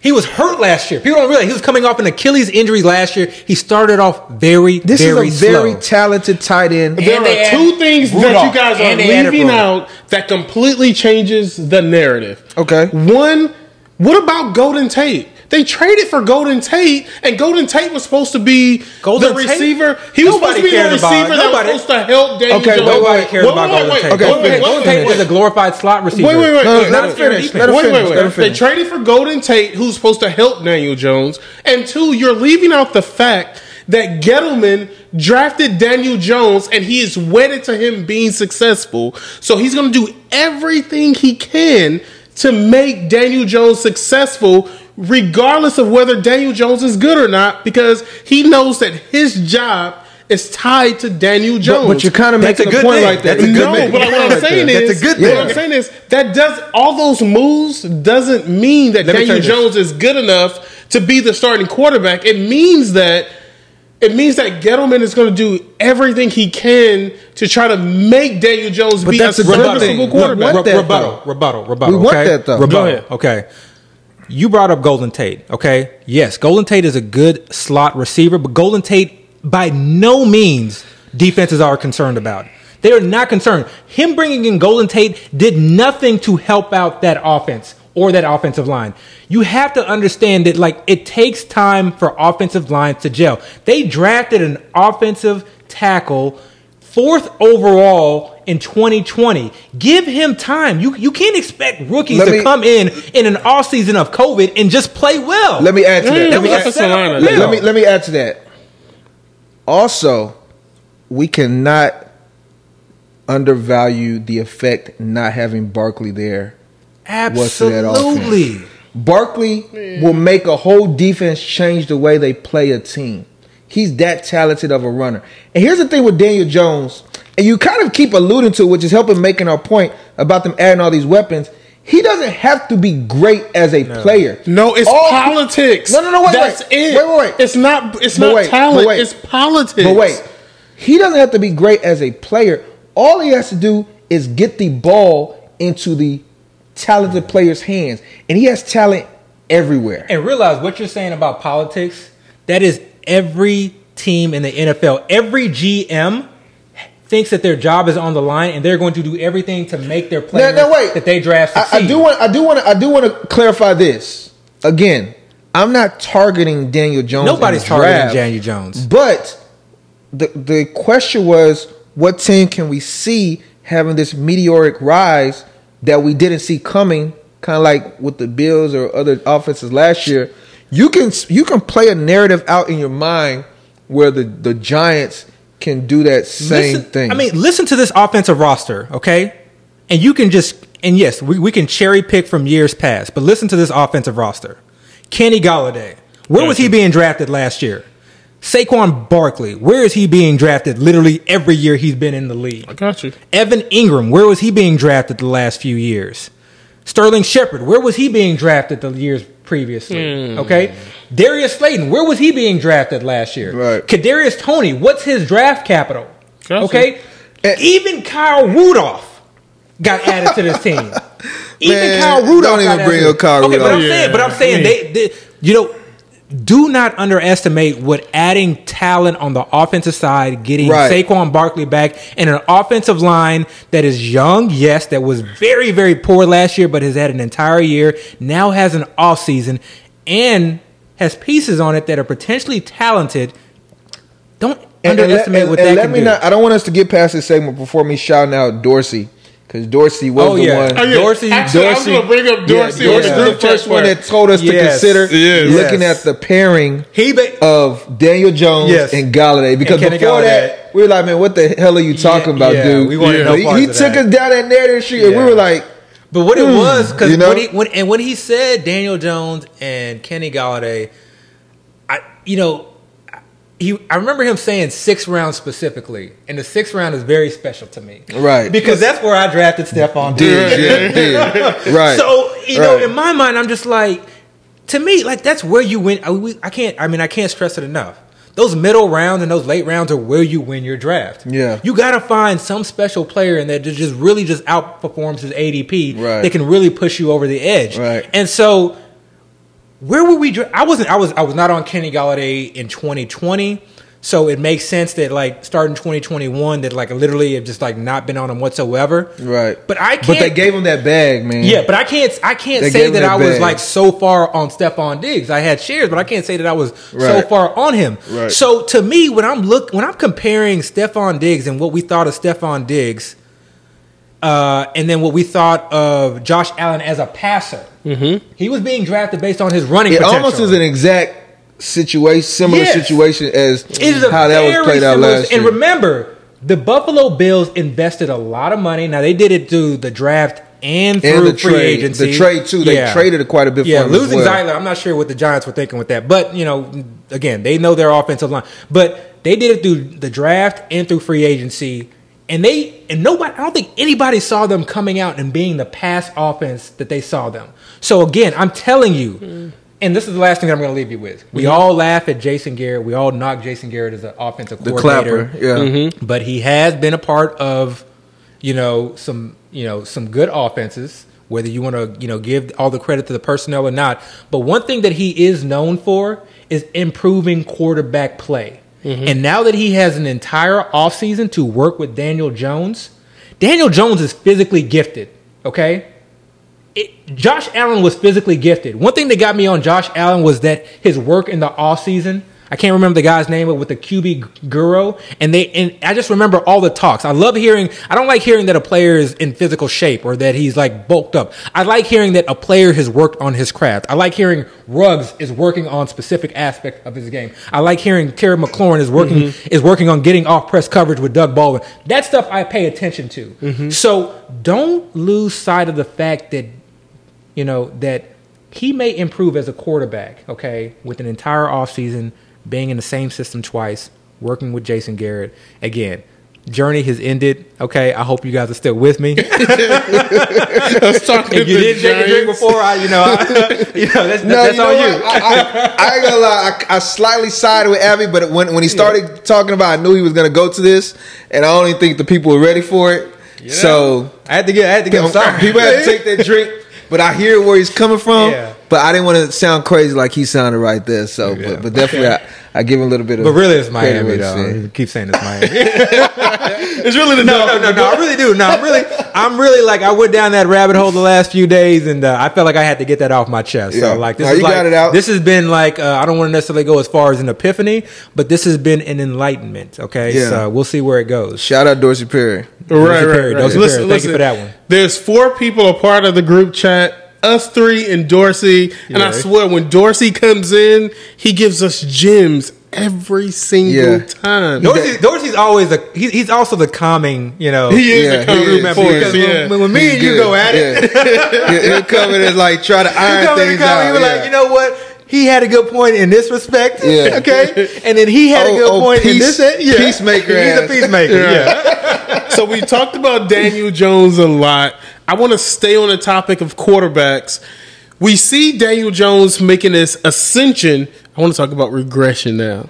Oh, people are not gonna like my answer. You start. No, no, no, no, no, no. You Let's start. No, talk no, about- I started last time. Let's I talk about I literally, just, I literally just spent 45 minutes talking about it's the New York you. No, Giants. no, You no, But I started last time though, AB, man. it's, on, you. Quarterback regression. Who Yeah, do you yeah. see taking a step back? backwards Oh, From last year. So I got to put this on tape. Okay. Yes. All right. Okay. So when I think about regression, I think immediately about players who like are coming off career years. Mm-hmm. Okay, because it's hard to duplicate, it's hard to replicate. There's certain things that go into you playing and producing at your most optimal level. Okay, mm-hmm. so for me, it's Justin Herbert. Uh, Okay, it really is. Uh, this is an attack on me personally. it's not an attack on you. It's not an attack on you. I mean, when I look at when I go back and look at my ownership shares, I mean, I don't have a lot. I mean, actually, I just take them in the main event, but I think I got them at value. Okay, that was not the plan, but but yeah, to me, it's Justin Herbert. Okay, I think that he was in a situation last year where he was thrusted into the starting role, played exceptionally well. Okay, more than any, you know, better than anybody had ever uh, could have imagined. Um, they were in a lot of negative game scripts. Mm-hmm. Okay, and it was an offense that really had no run game, and a line that could really not run block whatsoever. But even with that, he played exceptionally well. Okay, Right. so I don't want to take anything away from him. I think that I won a lot of games last year with Justin Herbert. I like Justin Herbert as a quarterback. I like his prospects. I'm not a dynasty player. I leave that to you, but I think that he has a great future ahead of him. But when I'm going, when I'm when we're entering 2021, where he's being drafted, I'm not a fan of. And in terms of the sixth, seventh round, to me that is just too high. So I see a regression from a standpoint of more so that I think his ADP as far as sixth, seventh round, and again I'm talking about FFPC here, uh, redraft. I think that is too high. Okay, uh, he runs some, but I don't necessarily think that he's a running quarterback. I think So no Konami code with I do not think he's a Konami Code quarterback. Also, we're changing offensive systems. Okay, and before we get to that, I want to talk about this: the idea of a QB going into his second year. For me personally, and I keep saying I'm not a stats guy. Just you know, this is just things that I you know when I watch film, when I watch uh, you know you know NFL games, you know from things that I recall, and when I you know just you know going back and and, and just you know really kind of diving into that as I did this week with you know watching Baltimore and and and, and New York Giants games. For me, I can always recall when quarterbacks go into their second year, there's always to me more oftentimes than not some regression. I don't know if it's because NFL teams get tape on a certain player mm-hmm. or because or for whatever reason, but there's always to me there's always something there. So I had that to some degree baked in. That's not the major reason, but to me that's some degree baked in. Teams now have tape and they can to some degree figure out what he's good at, what he's bad at, figure out his tendencies tendencies to some degree and game plan against that. But I think the offensive system as well to me I don't think it's going to be as pass heavy as people think. I understand the comments that came out. I think that those to some degree were taken out of context. I think this is going to be a very balanced offense. I think it's going to look a lot like the Saints offense. I don't think it's going to be exactly like the Saints offense, but I think it's going to look some degree like that. But if people remember what the Saints offense is, the Saints offense is not a heavy pass offense.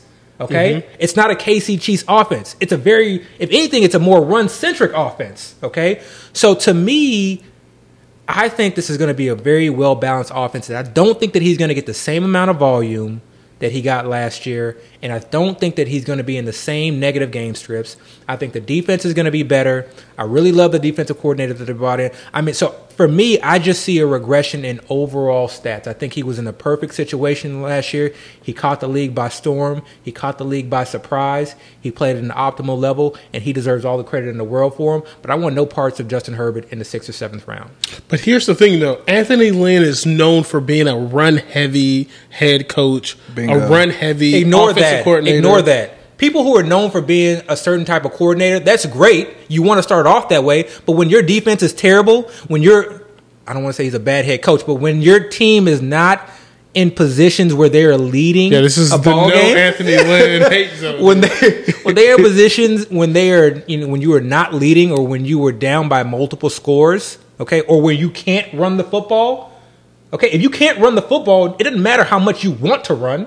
You know, you're It's gonna fair. you're gonna be forced to pass. Okay, and if you don't have the personnel for that, they were they thought that they would be able to rely on Josh Kelley last year, Mm-hmm. and we saw that Josh Kelley wasn't was just not yet ready for prime time. That's fair. That's that- fair. And, and that's important. Slight tangent. I'm not going to take long on this. Mm-hmm. But now that we go to Detroit, don't think that that's not going to be a run heavy offense because Mm-hmm. we saw Lynn in, in with the Chargers, you know, passing often and often. Okay, they're going to try to run, but we're probably going to end up with the same situation where their defense is pretty poor, Mm-hmm. and they're going to have to pass, mm-hmm. which is why we like DeAndre Swift. Dale, like let's let's move to you for a second.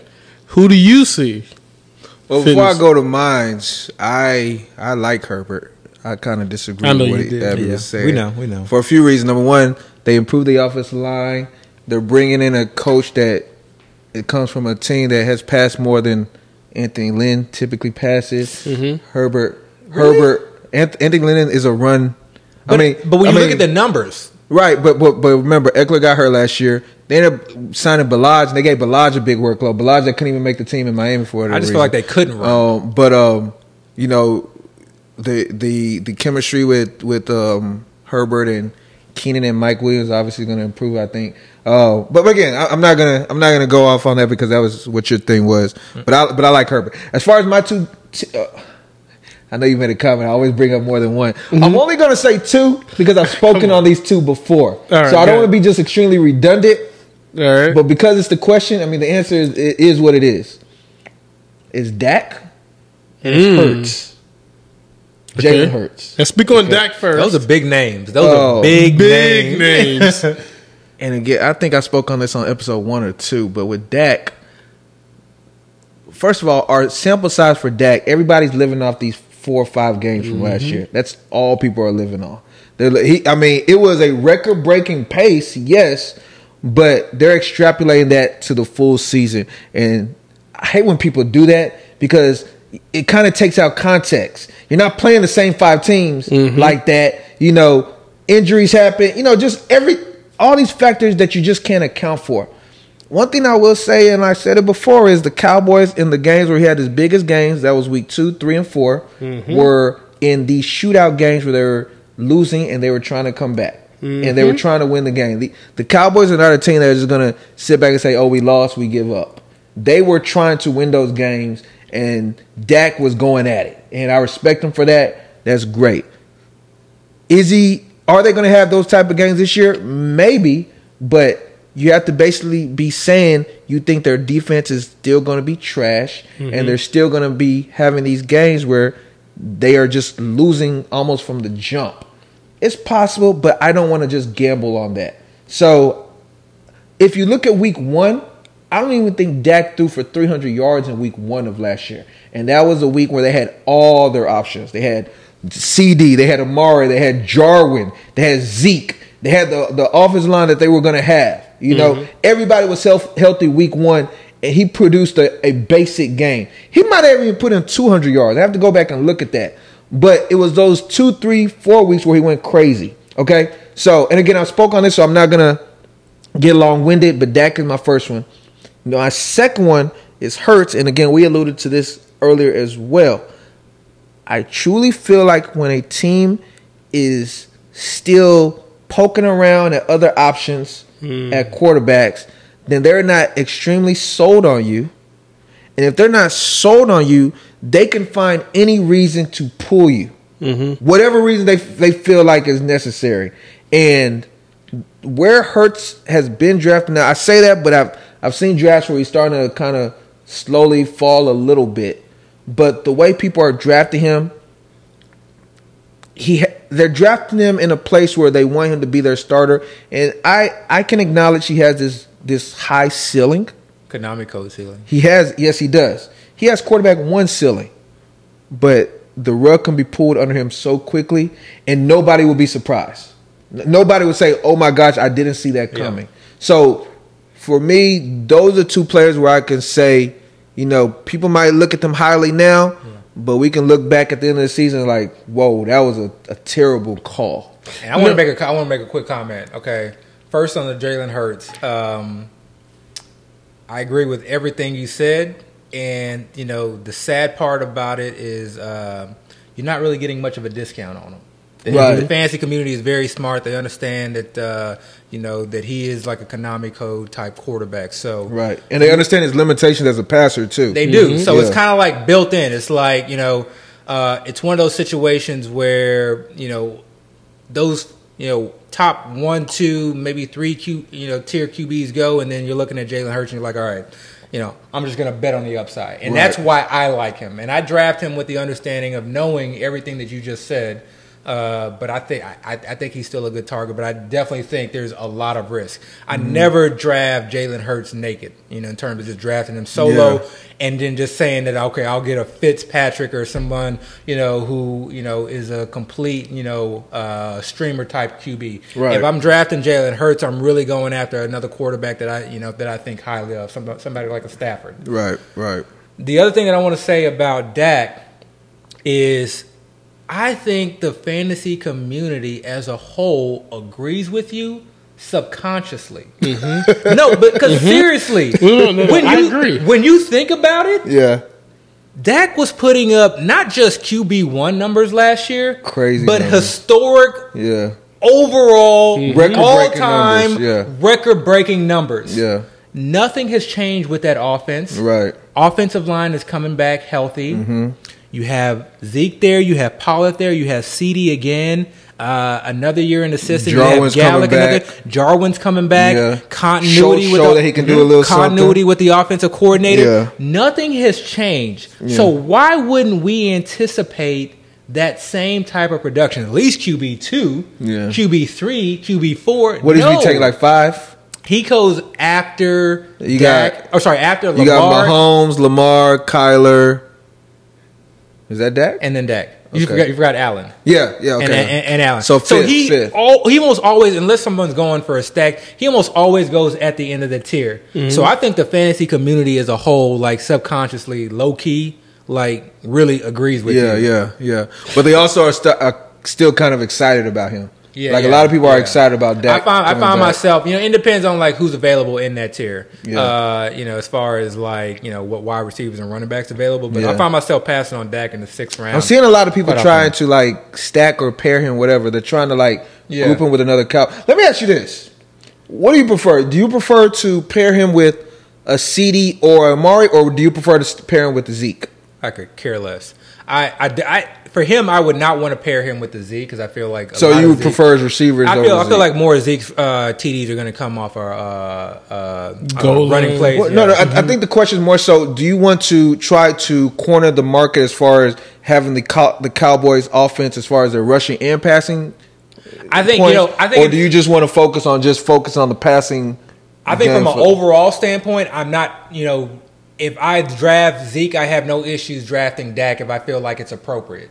I'm not going to look and say, "Oh, I got Zeke, I can't draft Dak." Okay. In the same right, if I'm like, if I draft Amari or CD, I'm not like jumping ahead of Lamar and Kyler Murray and Josh Allen, guys that Dak. I have significantly, what I in my mind, significantly ranked higher than him Yeah. to, to draft him, thinking that okay, I, I need this pairing to win a tournament. Right, right, No, right, I think. Lamar is going to outscore Dak. Chill, man. week. Chill. I'm See, trying to get some more the Lamar though. Jackson. Oh, man. sorry. Here's the thing, though. When it comes to Dak, I feel like Dak put up those numbers because they had a historically bad defense. Mm-hmm. They've made considerable inroads in improving their defense. If that defense is better, I'm not sure if Dak gets as many positive game scripts as he had last season. Negative game script. Negative So, game They scripts They brought in last year. they last brought in season. Dan Quinn, and I like Dan Quinn. Okay, I know he didn't do you know all that hot as a head coach in Atlanta, but I think he's a I think he's a pretty good defensive mind. Right. Uh, I think he I I don't know what went on in Atlanta, but he's someone I think that is, is is respected, and I think he's going to come in and bring and, and bring some stability to this defense. They had a lot of young players last year, and then they bring in they bring I mean their entire draft was basically a defensive draft, Right. but they're bringing in a lot of young players this year. But they had they have talent on this defense, Right, right. So if, if that this defense, gets better, Yeah. and if you believe that Dak put up historical numbers because the defense was so Yeah. bad, what does that mean for Dak going forward? Okay, so to play devil's advocate, as far as like play, you know, pace, as far as pace, you know, plays per second, uh, and how quickly they ran plays. Last year in 2020, they were at the top end of the league. So, Right. But- but also I don't, I don't see that changing. But that So- might also be about the fact that they were behind, so they were trying to hurry up and No, I do, don't. I, do I- a lot of plays. I don't think that. I, I think that it was independent of game script. Maybe, maybe. I'll, I'll say this though: if they're if they're close in games, or better yet, if they're winning games, I definitely don't see them passing. Oh no! much. I mean, garbage time is garbage time. So, so, so they're not one of those teams where no matter what's happening in the game, they're throwing. No. it's almost game script dependent. few mm-hmm. teams are like that though. Yeah, I know, I mm-hmm. know, I know. A few teams are, but just just be aware of that. Yeah. Mm-hmm. Um. So yeah, that's up. In my opinion, don't be surprised if Josh Allen actually regresses. I like that. Honestly, like with that, them actually. having a poor running game this past season, I see a lot of teams actually adding an extra DB on the field to sort of Yeah. play in that secondary. That Honestly- was that that that is like the perfect comment because that is one reason why I just did not draft a lot of Lamar, mm-hmm. and that's one reason why I was you know when I was sort of kind of going through like the playoff challenge or just like talking to people in general about who I felt like was going to win the Super Bowl, I was like my my whole thought process was you can eliminate teams that are one dimensional, mm-hmm. and that got to the point where I was like I had to eliminate the Chiefs because they failed to run. Unlike the year before when Damien Williams was there, their offensive line was intact. Towards the end of that year, they were running the ball. Mm-hmm. When they had leads, they were running the ball and they were doing it effectively. Right, right. Last year, especially towards the end of the season, they showed no ability to be able to win the ball. You cannot win one dimensional. Right. Mhm. Defenses take note. And they're in a division with Bill Belichick and Bill Belichick disciples, and then oh, look who we now have in San Francisco. Or sorry, in uh, in you know with the New York Jets. So they are in a defensive di- division when it comes to head coaches. Yeah. Exactly. So they better figure out something as far as running the ball, and I don't think that they've done it just yet. Right, right. All right, guys, we've gone way Wait, over. wait, wait, wait. I know what you, yeah, I know you're trying to close this out, but I got to say my player. All right, go ahead. I just got to say a player. All Go right. ahead. So I'm gonna say this player, and I've said it to y'all, All right. but I'm still say this. I just need to put it out there. All right. And then I also this have is your third. Yeah, I have your a- third player. I have I have four and five more players to I know say. you do. But I'm not gonna say it today because I, I'm in these drafts right now. I'm in the main event. You're right. I'm trying to get these guys on my team. you know, so I can't. I just can't put it out there yet. Selfish. All right, good, good, Maybe good. next week. We'll see how fast the draft goes. Yeah. But I'm gonna say this one thing because I don't think I've said it yet, but I need to put this out there. Everybody knows I'm a Texans fan. We're all Yes. Texans fan. Yes. No Lord. Don't be surprised if Phillip Lindsay ends up being the starter running back Why would you say that? for the Texans. Why? Don't, don't Why? be surprised. Why? all. We thinking Phillip look, Lindsay. Look, they don't care, but I, but They don't care. I care. Don't be surprised. Let's keep that quiet. Let's keep that You between us. Should we Lindsay. beep Say it? what? Beep it if you want to, but I'm just saying. Don't be No, don't beep it. Okay, Don't look, be let, let me say this before you end the show, okay? Look, okay, this whole beep. Number one, I didn't even, you know, I'm not gonna lie. I don't, I don't, I don't watch it. I don't watch it. I don't watch it. I know you do. I don't watch it. I'm the only person who so watched when people come at me and, Oh, and they're like, "Why did you beep? You know, are you trolling us?" I'm like, I literally had no clue We what said he we weren't did. trolling though. No, yeah, we didn't do that. Literally didn't had no clue. So Yeah, we didn't do literally, when I ask him to cut something, I am being dead serious. I am asking him to delete it, but literally, oh, I Oh, have man. no, I have no say so. Yeah, yeah. In editing, man. I have no say so in production. I have no say so in what final product gets put on YouTube, gets put on Apple Pod. This man controls everything. Put it on my back. yeah. So. Yeah, Nah, they- they'll be I'm, I'm alright. gonna still request. Please delete that last. They, they'll be all right. They'll be all right. I'm not cutting it, but this is first and fifteen. Listen, this is episode 7 Mm-hmm. AB Dio the Machine. We're out. yes, sir.